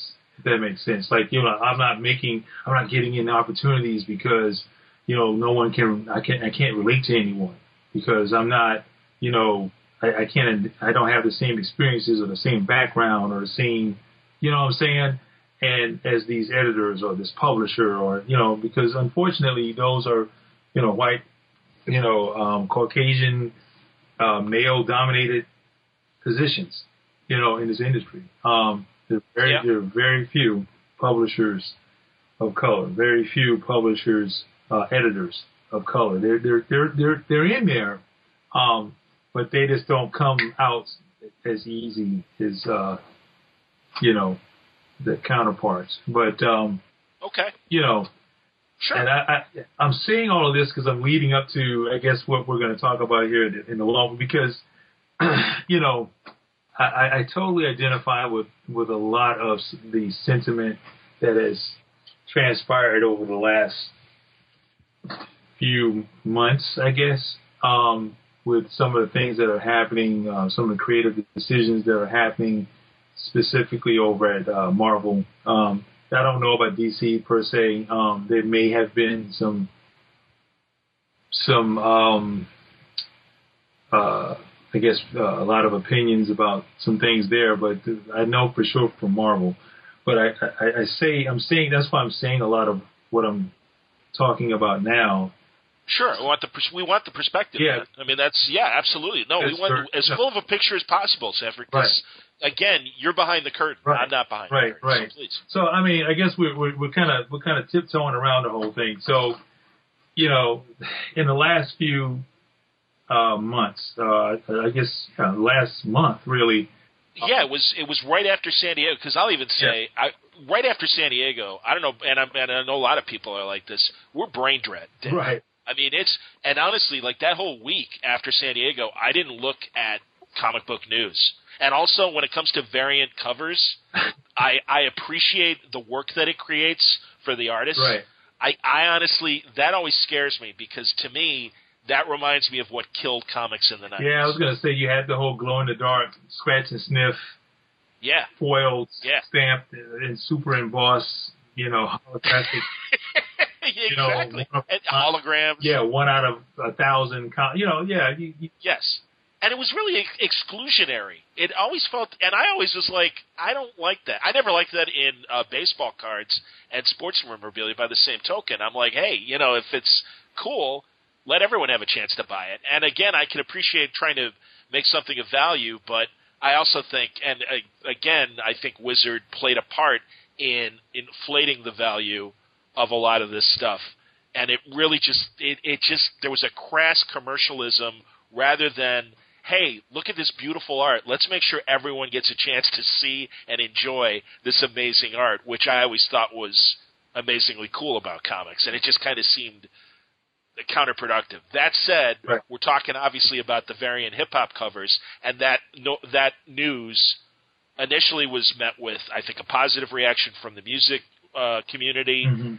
and then some people objected to it because they said it it uh, seemed ironic that uh, these hip hop covers were being made at a time when there were no black writers in Marvel Comics. Right, right. And um, totally, absolutely understandable. This is why um, I, I I've said what I said about um, the the way that uh, my experience has been in the industry. You know, um, been doing this for 12 years, and there has has been absolutely those feelings of, okay, this is not happening for me because of my skin color or because I see my experiences are different from the mainstream experience of this industry. And Okay. they don't know what to do with this, so they just kind of put me in the, in a corner until they're ready to play with me and bring me out. You know, hey, here he is, you know, that kind of thing. Um, and that's just as real as I can get. And I, those feelings are are shared by a multitude of creators. Okay, um, just being real with that. I think, Yeah. But I think the biggest thing with what is happening now is that this, unlike the other stabs of things, were coming from some knee jerk reactions to some degree. Um, some, not all. Like the milestone thing, I don't think was necessarily starting it wasn't knee jerk. Pulling it was, I am in my opinion. Um, same thing with Tribe, and, and unfortunately, those are the only two that stand out to me. I know that there are other movements, um, but again, there's still few, fewer than the norm of uh, the the normal, you know, uh, other uh, titles in in, in um, business. Um, property. Sure, I remember one. I remember one that Christopher Priest started. Was it the Crew? Right. Remember that from the Oh, yeah, yeah. mid early two thousands and stuff, and it was Absolutely. yeah, that was a really cool book. Yeah. It only lasted six issues, and it was gone. Yeah, that, and, you know, and I think that was the beginning. Honestly, that was the beginning for me to go, okay, there's a problem here. Okay. Um, it's interesting you brought that up because I was going to mention that. Um, I, I just couldn't remember the name of the title, unfortunately, because it wasn't around. This was a blip. Yeah, man. No, I, I, I understand, and uh, and again, yeah, I, I enjoyed it too. Right. So even even the white guy liked it.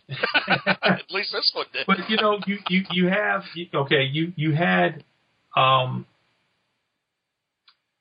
you had this concept, and um hopefully I can pull this together by explaining. You had this concept, the crew, and the title was a little kind of like, okay, why the crew? Why does it have to be so? Um, well, you said it was negative. Go on. Yeah, it, it well, not Okay. necessarily negative, but I, I could see where it could be because it was it was kind of like the same way that you have this hip hop cover initiative, um, variant cover initiative happening now. There was still an aspect of negativity that came from it, right? And um, but here's where I think the difference is between that and what this is here. Um, this this was it, it's coming from a genuine place. I've known Axel for a few years now. Um, actually, I've known him for about four years, and I know for a fact. Actually, our initial connection came from talking about music, hip hop music. Actually, we were at a dinner. I didn't even know him. Uh, he was sitting at one end of, of the table, and I knew who he was. Of course, you know he's the editor. He he just became the editor in chief. Actually, he wasn't just yet, but he was still at Marvel. He was running the X Men line. He was running the X Men line, and um, you know, I wanted to have a conversation with him, but I felt like you know, I just don't, you know, you don't want to be intrusive, that kind of thing. And we're we're in a big party, and you know, you're at a table, and you're just trying to maintain your your space. so, sure. but this was one time where I did not mind invading his space. This is what happened. Basically, we were in a conversation, uh, me and a few friends, and I overheard him mention a name of a group, a hip hop group, that at that table, I'll just be real with you, no one would know who that group is. Okay? it was very rare. It was a very obscure group, but he meant, and I, I overheard it, and I, and I thought I was like, okay, did he just mention the name of this group? So I said, excuse me, um, you know, Axel, um, did you just mention? And I said the name of the group, and he was like, oh yeah, they're awesome, and it was over. It was a wrap. I was like, okay, this is my new best friend. what was the name of the group? Uh, let, let people who know, because obviously I'm going to be like, yeah. but, uh, Pete Pete Rock and CL Smooth. oh, okay. Wait a minute. Isn't that one of the covers? Yeah, that. Well, here you go, full circle. All right, go. I'm like, wait a minute. I saw that. yeah, yeah, yeah, yeah. Go How on. does he know that? How did you know that? Okay, you know because of the cover thing. Well, still, you know, um, we we started having this conversation, and for two hours at that dinner table, we shut out everyone else, and we were just talking about. We didn't even eat. I barely ate because it was like, wow, this guy really, really is into this thing, and you know, from that time on, you know, I would see him at conventions. Of course, you know, once I that initial connection, of course, I had his information. You know, as far as because you know, again, once you get that connection, you want to make sure you, you get the contact information and you want to correspond over time. you know, and um, you know, I honestly felt like his, his the connection with him was almost I didn't want to ask for, you know, a project or anything like that. You know what I mean? It was like it just it got to the place to where we actually became like real friends, which is you know, and but it wasn't you know, I understood at the same time I you know, I gotta make a living. So there was those times where we talked business, but many other times it was about, you know, the music or sports Yep. or, or kids, you know, anything like that. Sure. Sure. So um, when when we first started to talk about um, you know this initiative, he he he called me back um, in February, right? I think it was February, maybe yeah, somewhere around then. And when he told me, I was driving, and I said, "Oh my gosh, I got to pull over, man! This is going to be insane because you're you're about to do what I've been looking for in this industry for at least a decade. Ever since that crew thing happened, okay? Um, where the music, especially that music, that genre of music, and the comic industry were parallel with one another. They are parallel. There are groups that pattern their whole musical style because of the influence of a Marvel comic. Yep. You know, let's not. We we can just name one group, uh, Wu Tang Clan, which they, they every member of their their group, you know, uses some Marvel persona.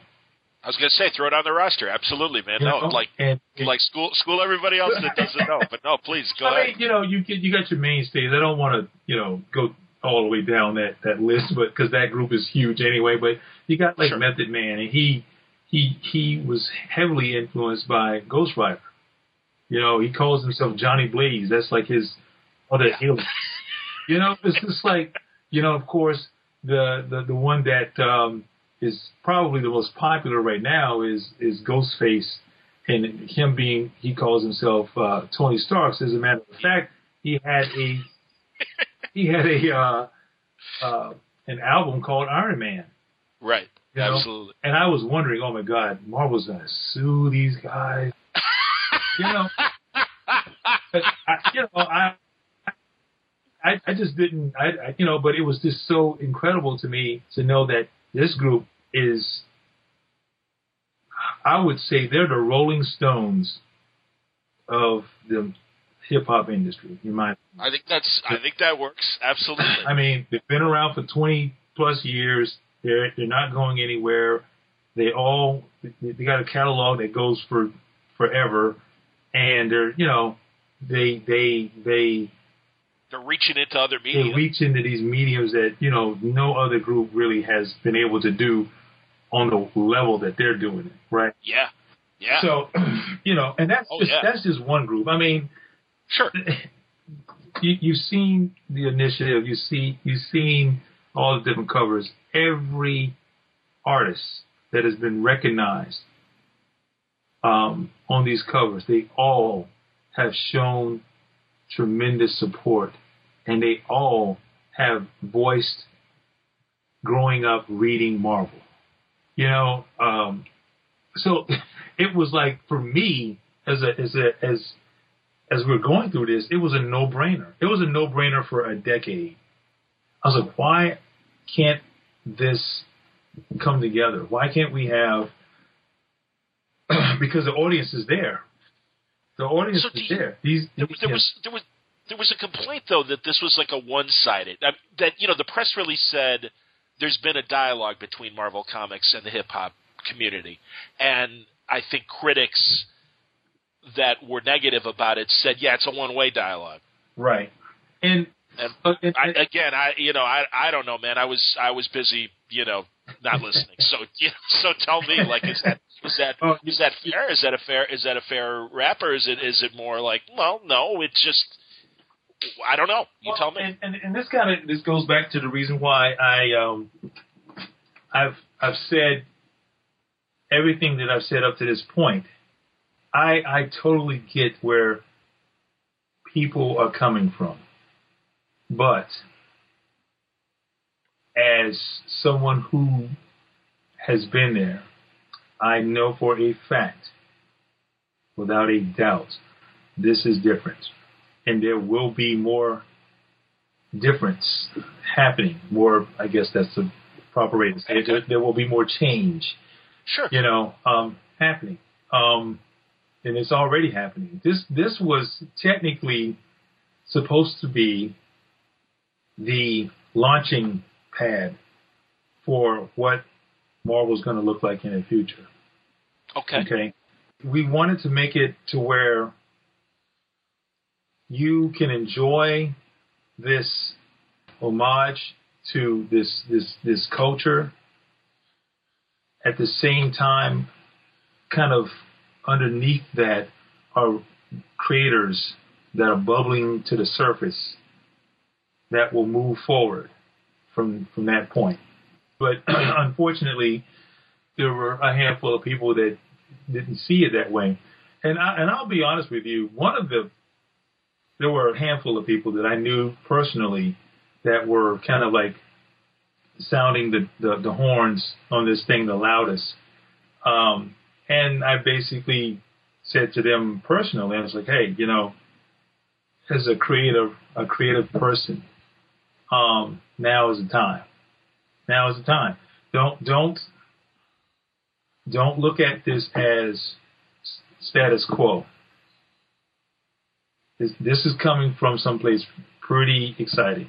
This is coming from, from someplace pretty genuine, and now's the time. So, you know, I'm just advising you. you know, just, no, I appreciate that. You know, don't don't go down that path that we've been down before. Because if you if that happens this time, you know, and it's not like a you know, you'll never work in comics or Marvel or DC or whatever. It's not that, but you know, it, it, it does. This industry's small, so you, you can't burn too many bridges. And some people, they're of the mind state of, well, it's never going to happen for me anyway. Unfortunately, that's kind of the the mind state. but um, those people, you know, I say to them, um, if there's an opportunity, now would be the time. And the only thing I advise all of my creative people to do is to to just put their head down at the drafting table and, and get busy. Um, because even even from this standpoint, um, the Marvel, you know, DC's they're trying to do some diverse things too. I, and I'm only saying this I'm not saying this only because I'm working at uh, Marvel, but um, but what Marvel is doing is going to be different, and uh, you know I'm excited about it. I'm excited to be kind of you know in the thick of what will be, um, I think, history making. You know, it's already that's great. It's already there. You know, it's already happening now. you know, I think these covers. Um, you know, like I said earlier, they're coming from a very genuine place. And, um, you know, I had a conversation with, um, with, with Axel, um, and I'm sure you wouldn't mind me talking about this. we, we were talking about just who, who we wanted to do the covers. Um, and I, and I, and I really, um, uh, I'm grateful that he he he looked to me, I guess, for a lot of guidance on how to navigate these waters. You know, because these waters are treacherous. you know, it, when you say waters, what do you in terms of, of, of bringing? Just, of just just the the the audience.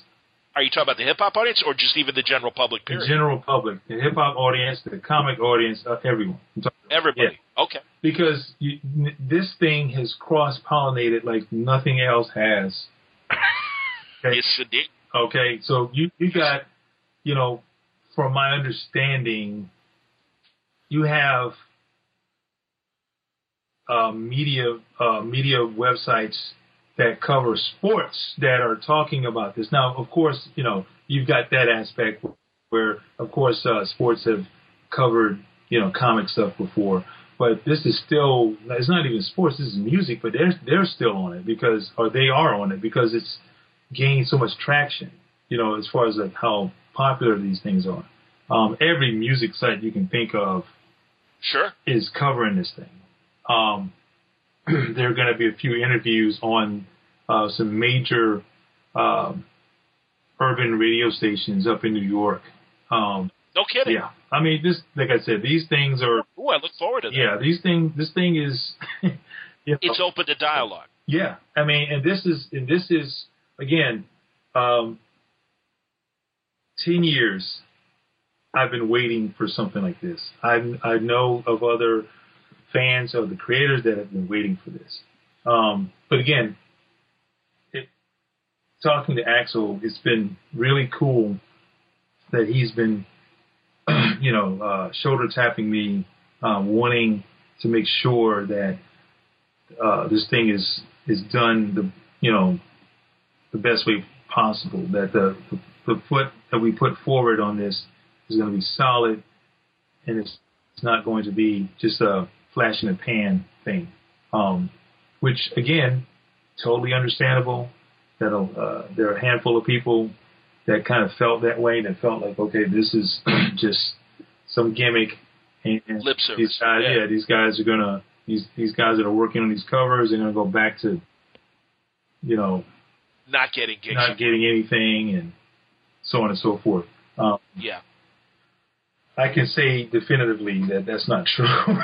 you know, I, cool. I, I wish I could say something, but I, I guess I am saying something that that you know is just simply not true, and I'm I'm just so uh, humbled and, and, and grateful that um, I was uh, asked to to kind of guide some of this stuff, you know, um, to kind of say, oh, who's out there that we need to to look out for, and we need to get over here to do something. And I was that in terms of of other creators that haven't been tapped yet, um, or that or that hadn't been tapped yet until you made Axel aware of them as far as Marvel, or like in what ways are you like were you? Yes to all of that. People that are established, people that are not that that's not established, people that that uh, are writers, that are artists.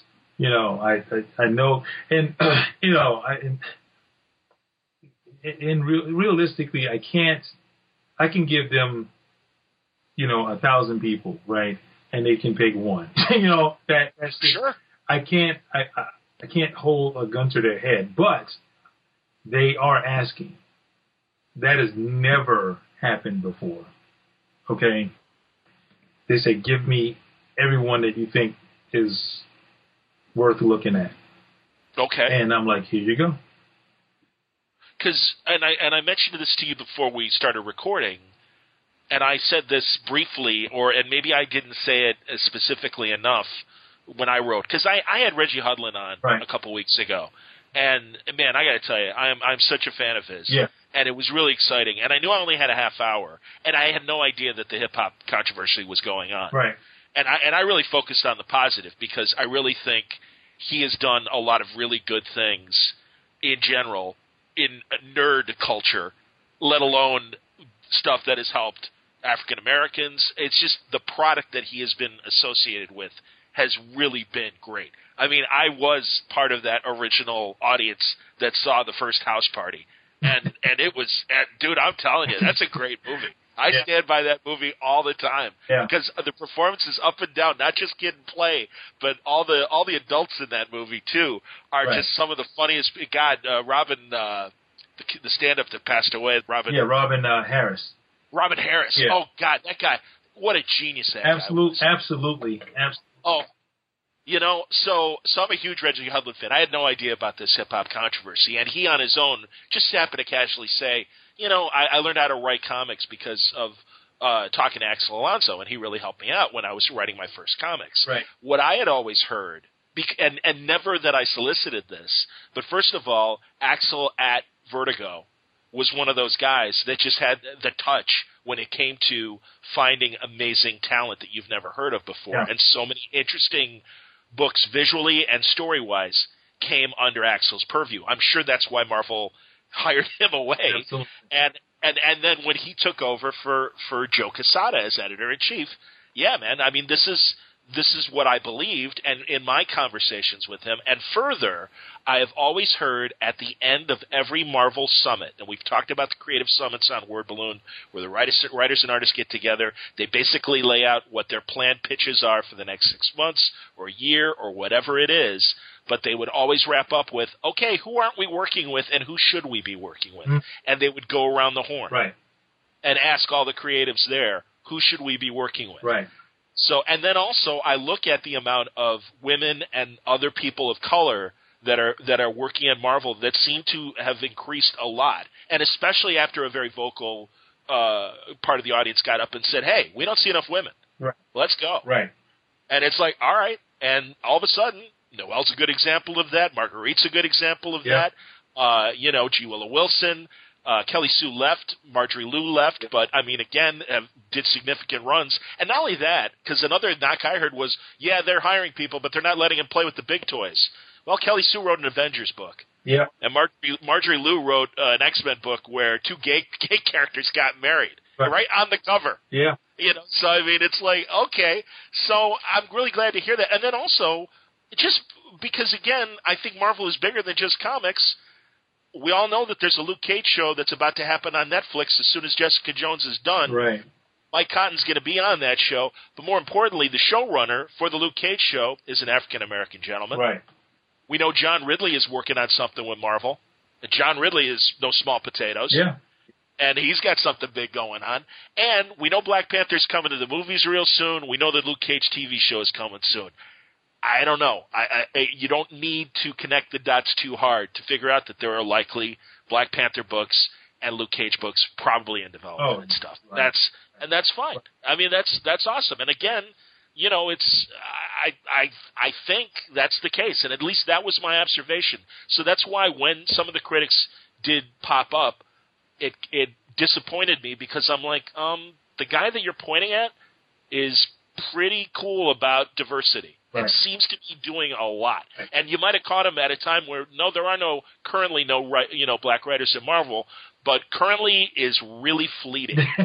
That's a short period of time I, and, and and you know and I and so so you know yeah there's just big things coming that I I it would not surprise me a year from now that this is less of a problem and I hope that and and uh, you know I and what you've told me that's that's great because again you know you're you're in a position of knowing people that maybe aren't getting the right opportunities and stuff and uh, and I would appreciate that kind of information as well but it's just like well I don't know it just it, like I said it just seemed like for years I heard Axel's one of those guys that's always looking for diverse talent. right.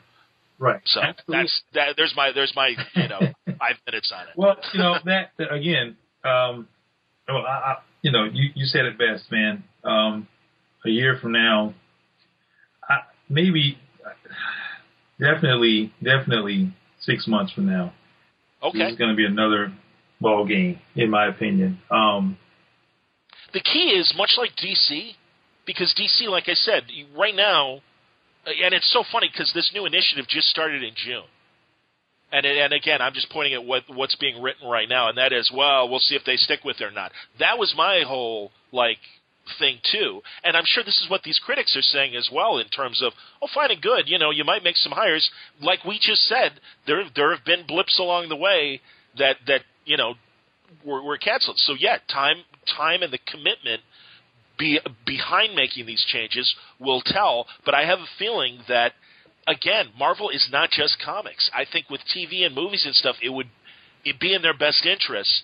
Given the characters that they are about to exploit on a huge canvas, we saw how big Daredevil happened. Man, and I'm telling you, every conversation I've had with Jeph Loeb has been, "Holy shit, you are not going to believe Luke Cage when you see him." wow. Yeah, I mean, yeah, you know, man. I mean, which is I, I think is great as a Luke Cage fan. I can't I can't begin to tell you how excited I am, you know, hearing that because that that's the character that I uh, grew up with, man. That you know, um, going all the way back to what I said earlier, you know, I bought comics and you saw those handful of characters that you identify with that you can connect with um, because they they look like you. You know, you see brown skin and this guy is he's got a lot of muscles and he's smiling. he looks like he's powerful and happy. Oh man, give this to me. I need that. I need I need to feel powerful and happy. You know, and um, that's where where where it all came from, man. So yeah, definitely uh, a special place um, in my heart. You know, for that character. That's cool. And I'll talk. I want to talk about these two covers, but uh, you know, you know who I really want to see come back, and I loved him for the brief time that Christopher Priest created him and played with him was Kasper Cole. Oh wow! That, that replacement Black Panther, yeah. and he became yeah. White Tiger or whatever he became Tiger, after. Became White Tiger, uh, or was the White Tiger, I think. I mean, you know, I don't. He was cool. Well, it was just this, such a neat idea Yeah. of putting a beat cop into the Panthers uniform and have him have to pull off the regal Black Panther Right. kind of covertly, and also like, all right, how am I going to do this while the Panthers sorting out his stuff? Yeah. And I just thought, I'm like, oh, this is really cool. I'm like, It was, it, yeah, it was a, a pretty pretty neat idea. Um, Yeah. I mean, there's some possibilities. Uh, you know, you even see what's happening with the Daredevil uh, story. Um, I keep trying to see if I could catch any hints of some possibilities of um, that character possibly showing up in that. I don't know. You know. Um, Oh, in in the, the Netflix Daredevil, yeah. Yeah. or in you know, Because- yeah, because you know. And I also like when David Liss uh, put uh, Black Panther in uh, Man Without Fear for a while with Francesco Francavilla. Yeah. That was fun. That was a decent run. Yeah, that was really cool too. I mean, you know, it's again, there, there's a lot of really exciting things. You you know, you said it already. Um, there's some exciting some exciting things happening, and um, you know, I'm just like, wow, I can't believe um, you know, I'm I'm along for the ride, um, and to some degree in a in a pretty pretty awesome way. My my my perspective on things are kind of unique, man. I'll put it this way: I'm, I'm sitting here looking at my inbox of all the cool stuff and the people that are attached to these things, these new books. I'm like, what? He's doing what? Oh my god, that's gonna be insane! You know that, you know. So And Sanford, honestly, like, please for the people because you and I know like how this interview happened. This interview was set up in San Diego yeah, on on the Sunday of San Diego before the hip hop stuff uh, was announced. right. and truly wanted to talk to you about Runaways and your animation stuff, regardless, because I'm a fan. Yeah. So it's I really I truly appreciate we're not done, but I truly appreciate your point of view and how much you know candor you've brought to this conversation Yeah. because. uh, Like I said, I, I just thought we were gonna, as I thought we were gonna be talking about you as a participant in uh, doing these two. It's just the two covers, right? Yeah, there there'll be a few more. Okay, Yeah, okay, they're not announced yet, so okay. yeah. That's cool. But no, honestly, yeah, it's just so yeah, like you know, I feel like a magician. You know, we haven't met before, sir. No, but honestly, I didn't. No, because well, because honestly, and I don't know why this happened. And I guess because I think because I'm, I try to be fair.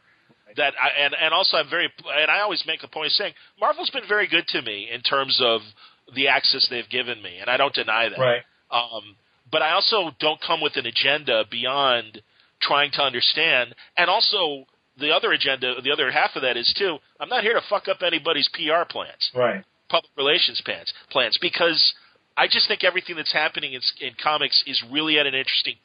And that's why I, by the way, um, some people might say, well, what does the, the Luke Cage TV show or the Black Panther movie have to do with what we're talking about? For me, it's all Marvel, and it's also pointing out the fact that Marvel has uh, people of color behind these initiatives in very p- important roles, Right. and I, and beyond just what we're going to see in front of the camera. Right. You know, I mean, so I, I, I think that's really, really important to point out and say they're already doing it. And you know, someone is like, "Well, there's no black black people writing comics in Marvel." It's like, yeah, but there's a lot of black writers that are writing television and movies in Marvel right now, There you go. or at least a couple that are pretty significant guys. And it's like uh, that's that's got to count for something. Well, they they they're they're they're getting it right in in all facets.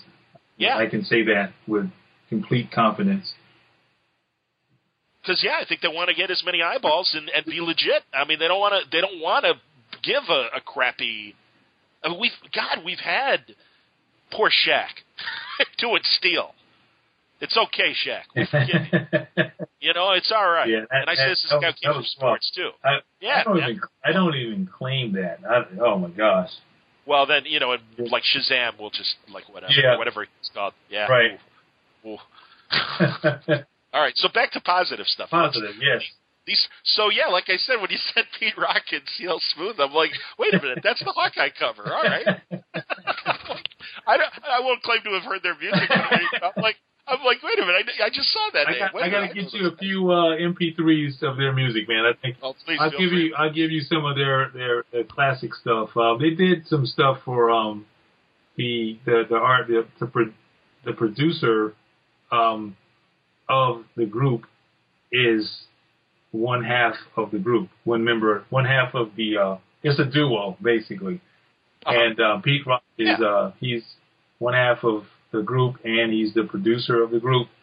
And Okay. um he did a lot of production for I mean, you name you name the artist. He, he did stuff for Run DMC. Um Cool. he did one of the biggest um biggest songs actually. And um oh man, you just you named the the you know, the the, the high end you know, side, the more commercial side. He's done a lot of stuff for that. So he Okay. he's definitely a staple. Um you mention him in most circles, people will know who he is. Now you know who he is. There you go. I know. Jeez. I know, dude. I always I feel like I'm 85 when I'm talking to you sometimes. I know because even yeah, I was listening. Like I said to the last time we talked, and I'm like, oh Jesus, man, Grandpa is learning now from Sanford. This is lovely. Like you're, you you you know you, you didn't even need wiki for for this, so but I love the Hawkeye cover. That's awesome, man. thank you. And I did the um, one for De La Soul. De La Soul, absolutely, They're- man. they're- With Extraordinary X Men. Now, De La Soul, I know. All right. Yeah, I, I was gonna say I think you would know those guys. They're Yes. they're, they're pretty established. yeah, I you know, but again, I mean, Axel would uh, he would he would call me or he would send a text and he would say, hey, um, check this one out, and it'll be something like, oh man, I mean, it's like he just he his his range is amazing. It, he he knows about every artist that's out there. so I'm like, man, how do you even know? He did one. Um, I didn't even know who it was, and I, I was, he, and he, you know, he, of course, he kind of scolded me for it because I was like, oh man, I'm, I can go and, you know, hang my head somewhere and in shame for a while. But um, he, it was, um, he's doing the the um, Karnak, I think it's Karnak. Um, there's a variant cover, hip hop variant cover, and he used Okay. he basically got the the artist Damion Scott, who is really known for his, his um he has a graffiti influence in his work. Uh huh. Um, his stuff is his stuff is Oh, yeah. awesome, but uh, I know Damon Scott. Absolutely. You know, um, you know, he he did this cover, and I really thought it was. He sent me an email, and it was, it looked like an old record, and that's what the album cover looked like, you know, from the original the the rap um, artist that he was referring from, and um, the rap artist's name is Schoolly D, and this is like, oh, I know Schoolly D. Go on. Hold on. oh really? Hold on. Yeah, yeah. Hold on. Okay. Man, you're you're amazing me every. Oh, stop. man. So is that? I'm I'm trying to see which. You're Uh, looking at it right now. Well, um, I'm trying to find it as we're talking. yeah, it- that- dude. Um, I still have it on my phone. I can forward it to you at some point. But um, That's not the. That's not Little Spidey, is it? No, that's Lil Wayne. That was Lil Wayne. Is Little Spidey. oh yeah, yeah. All right. So wait a minute. Schoolly D. Which? uh Are you on? So are you on the? On, are you on Marvel's website or where? Are you? No, I'm uh, I'm just doing um, Google search, uh, searching uh, Damion Scott Marvel hip hip hop. That's some serious uh, searching, then, man. But um, I don't even know if it was. It should have been announced because he wouldn't have shown me if it wasn't ready to go out. Some of some of them he'll show me the process and he'll sure. you know, he'll say, "Hey, don't show anyone." But if it's something, you know, if he doesn't say that, then I know it's something that's out there already or about to be. But um, Which which original Schoolly D cover was it? it was uh, it was oh god, it was like yellow and black. That's the only thing, way I can describe it. Long story Oh, short. and is it and is it like graffiti and stuff? Yeah, yeah. All right, I'm looking at the original now, and it's yeah, it's uh, I think it had is it- Uptown Saturday Night on the on the. It was a it was like a 12 inch. I think it was a 12 inch. Basically, Warren Ellis. He, he basically the way that it, he designed it, he had the artist name and of course Warren Ellis. I think is writing that book, and um, okay. when he sent it to me, it looked just like the old record. So I'm like, I saw Warren Ellis's name on this old record. I'm like, why did Warren Ellis make a an old hip hop track back in the 80s? And I don't understand. I'm like, I'm texting, I'm texting him back, and I'm like, dude, what in the world? I was like, was Warren Ellis a rapper back? Back in the seventies, I'm like, why are you sending this to me, man? And he was like, no, dude, that's the cover. And I'm like, oh, it looks so authentic. I was blown away because it looked really authentic, and uh, that And it's got is it got like Schoolhouse Rock kind of yes, uh, yes, at the bottom? Yeah, yeah, yeah. And and it's laid out kind of like R. Crumb's Grateful Dead. that's cover. exactly, exactly, exactly. Yeah, yeah, yeah. No, I'm looking. All right, I'm looking at the original now. I can't wait to see this. Yeah. So if you, I don't know. I, oh man, you might be talking out of school right now. dude. the other thing that that again uh, one of the other complaints about this initiative was hey uh, you know there's a bunch of artists that have been uh, doing this uh, over on tumblr and stuff and they didn't get the credit or they they should have been asked to participate and i'm like um with respect to those creators this isn't anything new and this is where old man john does come out and say that get off you my know, lawn. Well, not so much get off my lawn, but it's like um comic like uh, tributes to album uh, rock album covers or music album covers have been going on for decades. Oh yeah, And that's not an exaggeration. yeah. And it's like so I'm not sure what when they're like, well, they you know Marvel Marvel saw our stuff and they ripped us off, and I'm like, yeah, I don't think so. I'm like, uh, sorry, I don't think. I mean, and some of these guys I think have very uh, like popular Tumblr Tumblr accounts, and I don't deny that or doubt that. But by the same token, it's like you didn't invent the wheel. With all due respect, Right. this isn't you know, and I and I'm like, and also you just like Marvel or you know, like we were saying about Ghostface and some of the other guys too. It's like, hey, nobody owned this stuff. They just all were just tributing tributing each other, and it's all part of pop culture, which is great Right. because there, there was also this little bit of and and again I, I I defer to you Sanford because I am not an African American but when the comparison to Native American art being appropriated uh, for financial gain was being compared to what Marvel's doing with these hip hop covers I'm like I disagree I just Right. disagree because Right. I, I understand the passion for and and the genuine passion for any form of music.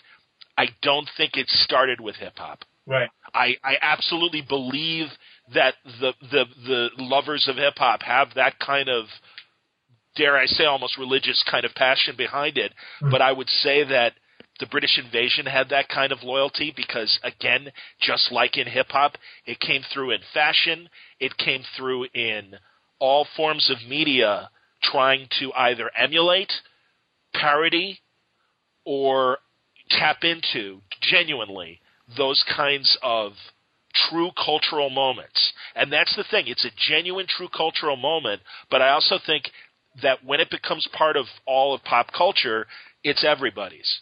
And and that's from the best standpoints and from the worst standpoints. Right. So it's it's fair to get upset when you think something is crass, but all, by the same token, it's like uh, it's no different than when other forms of that kind of loyalty and and devotion to that kind of cultural movement get appropriated by pop culture. Right. Okay, Well, those are my editorials. roll the credits, man, because that. Exactly. No, no, it's good. No, no, no. We still got to talk about your animation. well, I unless mean, you, unless you're tired and you're tired of talking to me, well, which I you know, man, I tell you, uh, I mean, it's it, it's it's a conversation that will continue. That's for sure. This is not going to solve everything. No, no. It's not going to make everyone happy, but Absolutely. it- and, it- and by the way, this is my opinion as well. Right. You guys, and everyone's free to tell me, well, you're full of shit, shit, Siuntres, what totally fine. I'm good with that.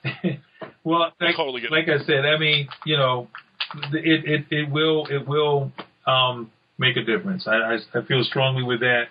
I um, you know, I, I again, I've, I've come I've, I've come from uh, many years of seeing seeing a lot of different things that I felt um, wasn't right, um, and I wasn't a part of those things, if that makes sense. Like I, I, I chose not to be a part of certain things based on where I saw it going. Um, okay. And so you turned down opportunities because oh yeah you saw more than oh yeah what? absolutely absolutely okay and and, uh, and it's not necessarily with Marvel. I'm just saying in general. I hear you absolutely. But those things and some of them um, was with Marvel. Um, and DC actually. Um, okay. I just didn't feel like, and it wasn't necessarily just about my um, my convictions as an African American or anything like that. It was just about just me artistically, uh, which does play into my my my background. You know, I don't necessarily want to draw a kitty book, you know, because that's just not something that I identify with. I did did those before, but that was you know at the beginning I wanted to establish get some type of work to establish myself. Um, and and once I got to a certain point uh, in my career, then you know I, I now have some choices, creative choices I can make. Understood. And uh, you know, if I if, if I am allowed those choices, I'm going to make them.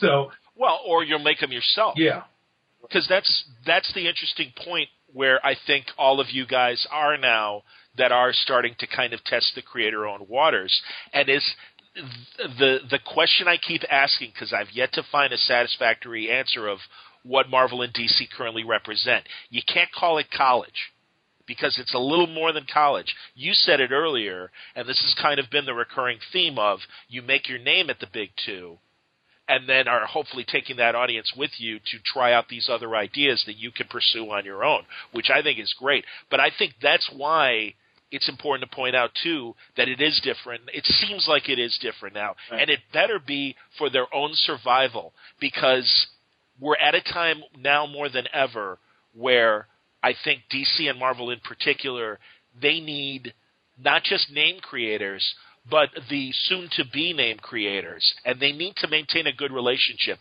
because it's not the final destination the way it was when you were still trying to break in. Right. Right. Uh, yeah, but yeah. I mean, again, I'm saying this all from the wrong side of the curtain, well, but no, yes. I mean, you're, you you're, you're right. I mean, I mean, I'm I'm I'm quite certain that Marvel and DC are aware of where they are in the pantheon of priorities, you know, for a creator. Um, they're not they're not naive by that anymore. um, you, right, and they're not the only game in town. Right. They see how the market has changed, right. as we've been spelling out in these two hours. And uh, again, I really think it's important to like, all right, let's all connect the dots now and see what's being said because right. it's true, and it's that's great because they still need really great up and coming creators because they they have to have quality behind the their their established characters. They also know that they're not going to be able to hang on to you guys forever. Right. Right. And so, and, um, excuse me, I, um, the conversations that I have with the editors and publishers of these various companies are vastly different than it used to be. Um, simply because of what you just stated. And that is very empowering. It's very comforting and, and it's not about you know having a certain power, but it is because the creator, you know, for a very long time, and this is not a, a, a you know a, a race necessarily a race thing or anything like that. this is more of just as a creator. any creator um, for a very long time. I mean, honestly, since the beginning of this industry, it has been, you know, the the old tropes, the feast or famine trope, the, you know, um, you know, the going after, you know, any job, you know, um, you can get because you just don't know when the next one is coming, that kind of thing. Sure. Um, I think those things are a lot different now. I don't think creators are necessarily wired like that anymore, and that's incredible. That's a, that's a tremendous thing. There, there, there may be some, and those are a lot of the guys that kind of came through those, but the creators of today, um, they definitely aren't like that. And I, I can tell you with confidence they're not like that simply from I've I've done a lot of uh, like lectures and stuff like that at uh, various you know institutions. Like at um, there's there's one here um, locally, um, SCAD, the Savannah College of Art and Design. Yes. And every time that I go there, I always ask the you know the students, what do you want to do? Nine times out of ten, they want to do their own thing and it you know that's so different from what I came up. I was Yeah. you know it was all about working at Marvel or DC. You know, Sure. never never dawned on me at that time that um, the end result was to be my own to do my own thing. I would say it to some degree, but it wasn't real. If that makes sense, you know. Absolutely, especially if it's just comic Yeah. books. What else was there? Yeah. But DC, Marvel, a little bit of Charlton, a little bit of Eclipse. Those those other tiered publishers were so far down the pecking order, they weren't on the spinner rack, Right. or if they were, it was like one slot compared to the all the others that were DC and Marvel.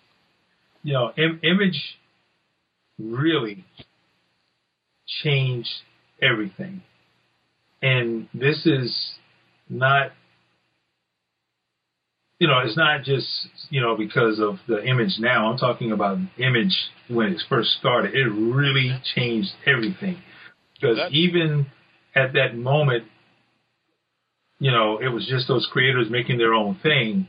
It's planted that seed that went from that point on and will continue to go on. Um, it just planted that seed that you can create your own thing. And of course, you know, um, it it hadn't really materialized until recently, you know, that that um, that creator own movement, the creator own movement, um, I think is a lot more uh, substantial now. Um, and but it started then. I mean, there there was no nothing else before that that basically said we're gonna band together and create this company with our own ideas, it, and it be, and it and it and ended up being so established and so uh, successful, you know. Yeah. So No, I agree, man. And I and and yeah, now we're in a we're in a great place where I think technology has democratized opportunity and and and allowed a creator to do his thing in a way that you know wasn't possible pre-internet age. right, And I and I you know and I and you know if like if you're if you're game, let's let's switch to animation because like you know last time we talked, we were talking about your Kickstarter for the 1000 right, and and for special sauce and everything, and uh, your uh, your animation. Uh, uh, pardon me, secret sauce. yeah. I apologize. it is special though. The sauce is definitely special. but secret sauce. I'm sorry. I gotta sure I tell my guys that they're gonna get a kick out of it. I just called special sauce. Oh fuck him. He's wrong, idiot. Why'd you talk to him, Sanford? I don't know. Oh man, I'm sorry. I'm sorry. Go, go on. No, it's good, man. No, every now and then I need a jam to keep me real. It's, it's good. It's all good. Uh, I'm gonna give you no, a seriously. special sauce with um, a, um, a bunch of uh, Pete Rock and CL Smooth MP3s. I'm sending you a care package tomorrow. You're gonna get, you're gonna get, you're gonna get more than you can handle, man. I appreciate that. That's all right. That's cool. So, so tell me what's going on in animation. I know, I know that uh, big things are happening for you. Yeah, um, without I, I can't really um, go into details on one project, but uh, of course, uh, you know, just like what you were just saying, you know, um, the the power of the creator really is uh, more evident than it ever has been, in in my opinion. Um, and um, you know, there's a lot of creators that are taking advantage of that. I'm t- I'm trying to do the same thing. Um, I am an, uh, I guess, a co-creator and illustrator for uh, a children's book series called An Army of Frogs. Well, it's called Kulipari. That's the overall title, and that's Okay. the Aboriginal word for poison. And you know, Oh, oh, this wow. is about these poison dart frogs that basically their poison protect the the outback, but the outback is known as the amphibians. So it's kind of like um, like every amphibian is inhabiting this this this land, and these frogs protect them from all the evil forces out there, like the scorpions and the spiders and the uh, you know these predatorial creatures. It's kind of like Lord of the Rings with amphibians in it, pretty. Dude, the designs that you've got in uh, Deadlines uh, in Volume Four and everything, no, they they look great. They're very warrior-like. They're very, yeah, they're very they're very Lord of the Rings if with amphibian kind of warrior yeah, looking. Yeah, I mean, um, and dare I say, I, I probably would even use the the the um, the movie Avatar, not the Airbender Avatar, but the blue. Yeah, yeah. You know, Yeah, and also because you're right, because it's it's tribal. amphibians with an air of nobility as yeah, well. yeah, very tribal, noble themes to it. but um, you know, the children's book series is um, gone very well. Um, it's through um, Abrams Publishing, which are the same guys that did um, that do Diary of a Wimpy Kid. So we got a pretty awesome machine behind us. Um, Excellent. and um, you know, because of that, uh, we got a Netflix series coming out uh, Wow. next year, uh, the fall of next year. Wow. Um, yeah. Um, so it's it's it's really funny because you know I honestly didn't have anything to do with it. uh, my my my writer and and, and creator the, the the creator of the concept initially he he brokered that deal. Um, you know, of course they you know I came in as a consultant where you know I'm letting them you know get inside my I guess my my designs and Cool. kind of learning the ins and outs of each character through my designs. And um, they took they took those designs and they ran with them. I mean they they kind of So did you create that style guide, or did you, or is there a combination of what they were doing and what you did? It's a combination. Um, you know, Okay. a lot of what I have is more geared towards artistically what it's going to look like for the book. But the main the main Sure. characters are definitely coming from my designs. They have Cool. some other initial characters. Not um, yeah, they have some other characters that are um, from they're, they're derived from my original characters, but they're not totally um, identical to those characters, and they're, they're more suited for animation. I can say that. Um, my my illustrations are more, at least um, the, the ones that you see there. They're more geared towards, you know, uh, illustration, uh, animation. so, um, yeah, that that's something that uh, we we went back and forth over um, a couple of months, and um, it look, it's looking really good. I'm I'm pretty excited about it. Um, they, I think there's they they got deal they got a deal for uh, 13 episodes, um, and it looks like we're already in talks for uh, for more. But um, you know the the That's excellent. Netflix is just man, they're killing it right now with Yeah, they are. Holy shit, they are. You know, I, I Judd Winick was just on the last word balloon oh uh, as we're recording. It hasn't posted yet. Actually, I'm going to post it when we're done talking. okay. But uh, but yeah, and, I, and he had uh, he was involved with a Hulu show that Seth Meyers and um, his writing partner created. the Awesomes. And you know, I, I like a lot of stuff on Hulu. I like a lot of stuff on Amazon Prime. But I got to tell you, Netflix really is like killing it. Yeah. Netflix is a whole nother animal.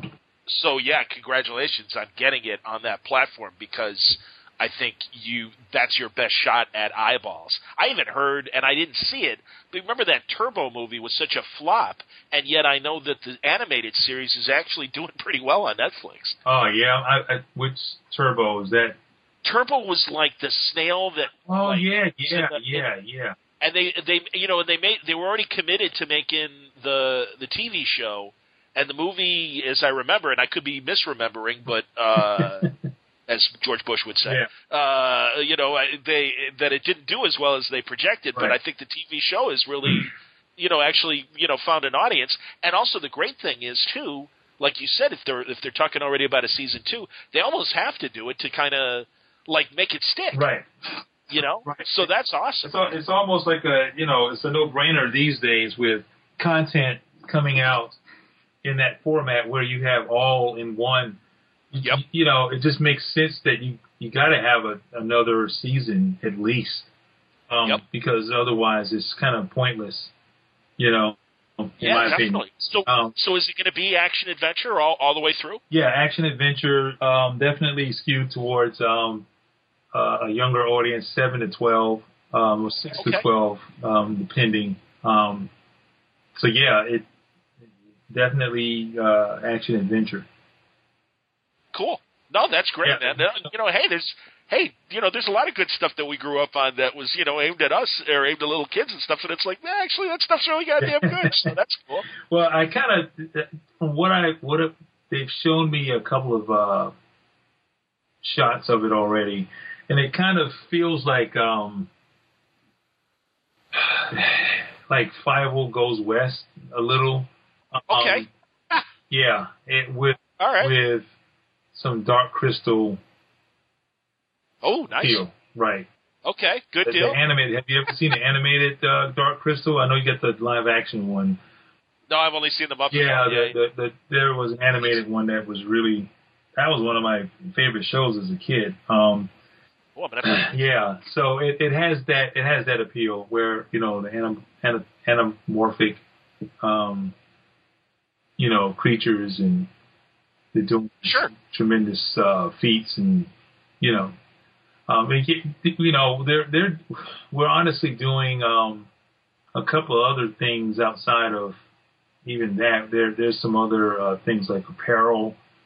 There's a uh, Kulipari. Um, you know, wait, well, I shouldn't even tell you what exactly what it is, but I can't go into the details of it. But yeah, there's some apparel that we're working on right now. Um, cool. yeah, and um, Hey man, look at Adventure Time. Look at all the look at all the apparel that they've uh, come up with and right, stuff. right, So why not? That's fantastic, man. yeah, yeah, and uh, Very cool. so you know, so our animation studio, we did a trailer for my my actual animation studio. Um, we did a trailer for um, for the book to promote the book, um, and a lot of people thought that um, the animation that we did for that was what the animation was going to be for the series, the Netflix uh, series, and um, that that's not the case. So we I had to put out a, a big disclaimer that oh no guys, this is not it because people were getting super excited because I see. the the trailer that we did. I mean, you know, I, I'm I'm gonna brag on my guy. Man, it was pretty awesome, and uh, Cool. you know, um, but that's that's not the direction of the show per se. Um, and I'm not talking Okay. about quality. I'm just talking about the ours was a little more serious and edgy, and um, you know, um, the Netflix show is definitely a lot more lighthearted. Um, there's moments in there, but you know, overall, like I said, seven to twelve is what we're I hear you, man. It almost sounds like Kevin Eastman and what you know the original Turtles concept was versus Saturday Morning and stuff. So. I'm with you. Yeah.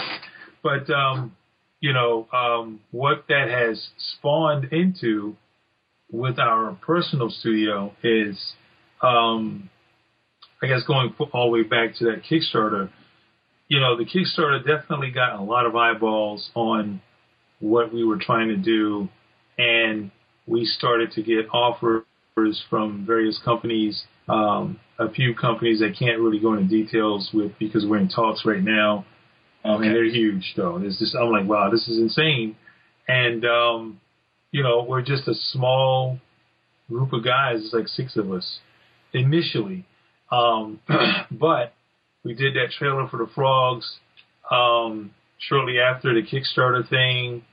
That went viral, um, and then we started to get even more opportunities or offers, I should say. And then we got this one that we just couldn't turn down, and that's what we're working on right now. Um, I can say this: it's for a video game. We're doing a trailer for a video game. It's going to be 2D animation. Okay, um, cool. It's going to be pretty huge. It, it, won't be out until next year, early next year. But um, you know, it's we honestly felt like, man, we might have bitten off more than we can chew.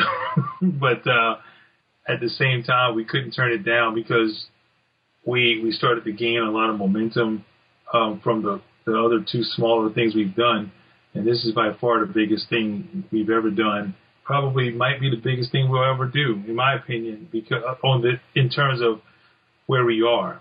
You know, once we if we grow, when we grow um, from a physical standpoint, then you know we'll be able to uh, do some some bigger things Okay. But this by far is huge.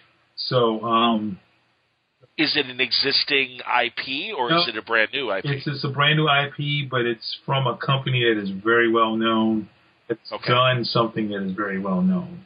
So it's cool. kind of like if you like it, you know, from the creators of you know, that yes. kind of thing. And I'm with you. You know, if you like that thing, then you'll love this. So excellent. Um, yeah, so we're like I said, we're we're we're on the uh, we're on the downturn of that project right now. We should be done with that probably by the end of September. We'll be wrapping that up, and um, we'll start promoting it, and I'll let you know for sure. Please do. No, absolutely, man. I was going to say that because you know I've I've fallen away from. It was guys like Remender and Paul Jenkins back in the day that were doing so many video games, right. and I've kind of lost uh, touch with that part of the geek culture in terms of the creative side. And uh, another guy was uh, Brian. Uh, oh, damn it! Uh, Brian Reed was a guy like that that was doing a lot of writing for video games, and I know Frank Tieri does too. So no, I'd be really interested in, in terms of yeah, when you're able to talk about it, come back and we'll talk more when it's when it's public. Yep, yep, absolutely. That'd be awesome. Yeah. So you know, um, a lot of irons in the fire that that's that's just how I roll, man. That's actually hey no seriously man that is great and like I said, uh, looking through deadlines and especially this latest volume four, that has a lot of your your original concepts and stuff that you've done with, you know, different collaborators here and there and stuff. The the designs are great and I just think the possibilities of a lot of these characters are, are endless and I hope they are in the mix on whatever uh, Secret Sauce is working on to to you know further the cause and everything. Because yeah, you got I think you got a lot of really cool ideas in addition to you know the the dark horse thing you've got going and you know whatever other comic book uh, future plans and stuff. Do you see yourself writing directly more or are you content you know collaborating with people? Um I, or both? I don't know a little, a little of both. I, I, I love conceptualizing. I think that's probably the safest way to say that. I, I don't think i'll ever well, I shouldn't say ever, but there's no, well, right now the ideas are still coming. Yeah, there, there's no time soon that I'm going to just write my own thing and create it. You know, um, sure. That's not anytime soon. I have a creator, um, a collaborator that a lot of my creator-owned stuff um, I'm working with with him. His name is uh, Chuck Brown, and you know, um, he's a he's a great writer, brilliant writer. Um, you know, uh, hopefully he'll be doing some bigger bigger things here in the near future as well. But um, you know, I um, I don't you know I don't have any plans to write. Okay. Per se. No, I was just curious. No, and uh, you know, hey, that's cool. Well, and again, conceptualizing. First of all, let's let's not forget, and again, this is one of my complaints was when people are saying, "Well, there's not enough, you know, writers of color." It's like, yeah, you know, I, I do agree with people who say that it is 50-50 writer artist, and and God, the storytelling is so it's you know 90-10 in Absolutely. terms of ninety percent and ten percent in terms of and again, not to to minimize the the writer's very important contribution because there were a lot of bad 90s comics that A didn't have good storytelling and B uh, it was because the artists themselves weren't good storytellers, and further, the writing was beyond secondary, and it was all about big splash pages that didn't really, you know, it, it was tough to follow the story. They were beautiful from an art standpoint, but there was no storytelling there. So the artist has such a huge responsibility of creating the world, casting the world, uh, directing the you know the finished uh, page if you put it in movie or TV terms. Right. And, you know, so yeah, I mean, yeah, I know I'm pre- I'm preaching to the choir, you know, and that's cool. But uh, but that's the thing. It's like it's really important to point that out, and that and really aesthetically, when when it's when it's wrong and stuff, you know, the artist, it's it's to his credit. It, sometimes he doesn't get the credit, but also unfortunately, like if it doesn't succeed, it's sometimes his fault because or her fault because you know the storytelling's kind of wonky or whatever. So there's a huge responsibility on the art side. Right. And the good news is, like uh, like I said, I've I've always enjoyed your art, but uh, the the original stuff I'm looking at, these all look cool. I want to see this. Stuff. Yeah, yeah. Well, there's definitely more to come. I mean, you know, the frog stuff. Yeah. Book. Um, you know, uh, Rotten Apple. With like I said, I'm working on that. With Dark Horse, Dark Horse. That's there. The 1000 stuff. That's in there as well. awesome. That's that's down the pipe um, pipeline. So yeah, um, you know, so far so good, man. You know, definitely, you know, trying to make sure that uh, this creator own stuff stays in the forefront. You know, but um, you know, um, my my my goal is to, you know, um, put my best foot forward. You know, in everything, of course, but um, you know, there's there's some some some things that's going to be announced soon over at Marvel that I think um, you know will really make a whole lot of sense to to take that and use that as a I wouldn't call it a springboard, but just use it as you know uh, it can work almost simultaneously to some degree. what I do at Marvel and just what I do creator creator own wise. Um, I I understand. Well, your your friends that you mentioned at the beginning of the conversation are perfect examples of that. Yeah. Fraction, DeConnick, Remender. right. You know, I mean, uh, Kyle Baker for that matter. Yeah. God, you know, did you see his TED talk a year or two ago? You know, I saw some of it, not not all of it. I saw some. It was great. It was great. It was it was it was it was awesome. The portion that I saw, but um, you know, he he's he's just he's he, he would be so awesome. I guess that's why he did the TED talk. I would love to be like in a class, let him be a professor, just teach. I hear you. You know, No, I hear you, man. I, I had one floor interview with him uh, at New York years ago, mhm. and haven't haven't had the opportunity to have him back, but I would love to. And is just yeah, such a smart guy. Yeah. And you know, it's like again, that's what's happening. Like we just said, DC and Marvel, you you kind of alert the general audience as to who you are, and they suddenly associate you with the work. And it's and it's not about oh well, you know who's who's drawing or writing the X Men this week. It's oh I like this guy or this woman. Right. I want to follow them. Right. What are they doing next? And that's yeah, that's the no, that's the next phase, and that is where uh, I think genre fiction, as far as the way it's being you know told here in comics, and really I think in television and film as well. This is the new norm, and it's great to see it happening finally, and that creators have the powers that they do. So uh, yeah, we you know we want more, Sanford. what I'm saying, Sanford, is I, I, dude, I tell you what, man. If, if it's within my power, man, you will get more. Absolutely. Awesome, man. Seriously, I, I can't thank you enough for such a, a, a like I said, earnest and and and eye opening conversation that went a lot further than I was expecting to. Um, and I and I really appreciate you opening up and, and letting my audience know what's going on because like I said, I, I can appreciate as as we both said, I can appreciate the frustration, I can appreciate the anger sometimes, but it just didn't seem like everybody was really looking at the entire picture. Right. And and I hope that your contribution will help you know, make that clearer. And we'll find out more, I guess, in the months ahead. Absolutely. Um, that that's the, the best way to uh, to say it, man. Um, the best way to, to, to show the, to convey this information is to show it. So um, stay tuned.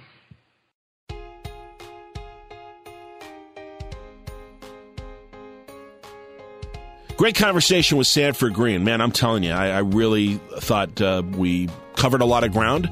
And um, you may agree with uh, the things that we said, you may not, but that's okay. And I just felt like this was a, a point of view that was missing in the dialogue about uh, what's happening with the Marvel hip hop covers and uh, really at the big two in general. And I think sometimes we need to step back and really take a full picture of what's going on, not only in the comic books, but again, what's happening uh, behind the camera uh, because television and movies are a very important part of what these two companies are doing right now.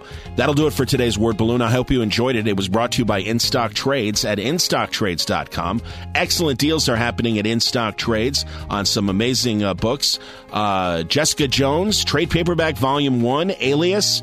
Uh, they're bringing it back not surprising with the Netflix show just a few months away. 50% off. Uh, Bendis and, of course, uh, Mike Gaydos, Bill Sienkiewicz, among others. 50% off. It's just $12.49. You can get Sweet Tooth, the deluxe edition, book one from Jeff Lemire. What an excellent Vertigo series. 50% off. $14.99. How about Django Unchained? You can get the hardcover from Reggie Hudlin and R.M. Guerra and others. Uh, the Great Vertigo adaptation is uh, seven issues long, but you can get it in a hardcover at 45% off, $13.74. There's Groo, Friends and Foes, trade paperback volume one, Sergio Aragonés and Mark Evanier, uh, 42% off. It's just $8.69. You can get uh, Donald Duck. The Daily Newspaper Comics hardcover edition is 30% off, $27.99. Nailbiter, Volume 3, Joshua Williamson and Mike Henderson, Blood in the Water, is uh, 45% off, $8.24. Just the tip of the iceberg. If you want great deals, you will find them at prices you can't believe at InStockTrades.com. If your orders are $50 or more, you receive free shipping. All DC and image titles are 45% off. Uh, just some of the savings that they are passing on to you, and it's a, it's a great company and a great service. InStockTrades.com. And Word Balloon again is also brought to you by Cincy Comic Con, happening uh, September 12th and 13th at the Northern Kentucky Convention Center. Um, great show. Really looking forward to it. Cannot believe that it's the third Cincy Comic Con but uh, it's a great lineup of creators, and uh, I'm really looking forward to the conversation that'll be happening there, both in the aisles and on the panels. Word Balloon is uh, moderating a, a, lot of panels that weekend. We will bring the programming to you, but experience it live. If you've got no plans uh, post Labor Day, this is a great last gasp of summer because the weather is always uh, cooperative and it's just beautiful. It's right on the river. Uh, Cincy Comic Con, September 12th and 13th at the Northern Kentucky Convention Center. For details, head to their website, cincycomiccon.com. John Siuntres saying thanks again for listening to Word Balloon. Thank you, League of Word Balloon listeners, for your support as always through Patreon. Go to wordballoon.com for more information. If you would like to help the cause and subscribe to Word Balloon, I certainly would appreciate it.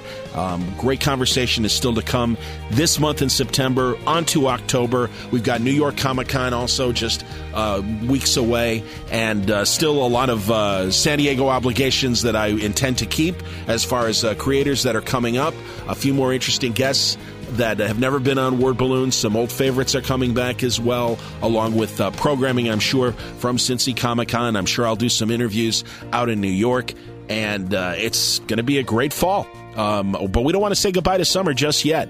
As far as I'm concerned, every day counts. So uh, until it's officially fall on uh, September 21st or whatever, I'm still enjoying my summer, and I hope you do the same. Until next time, uh, you can re- write me if you want uh, any opinions, questions, or comments. Reach me via email, john at wordballoon.com. You can find me at Facebook under my name, John Siuntres, or at the Word Balloon Network, and uh, Twitter under John Word Balloon.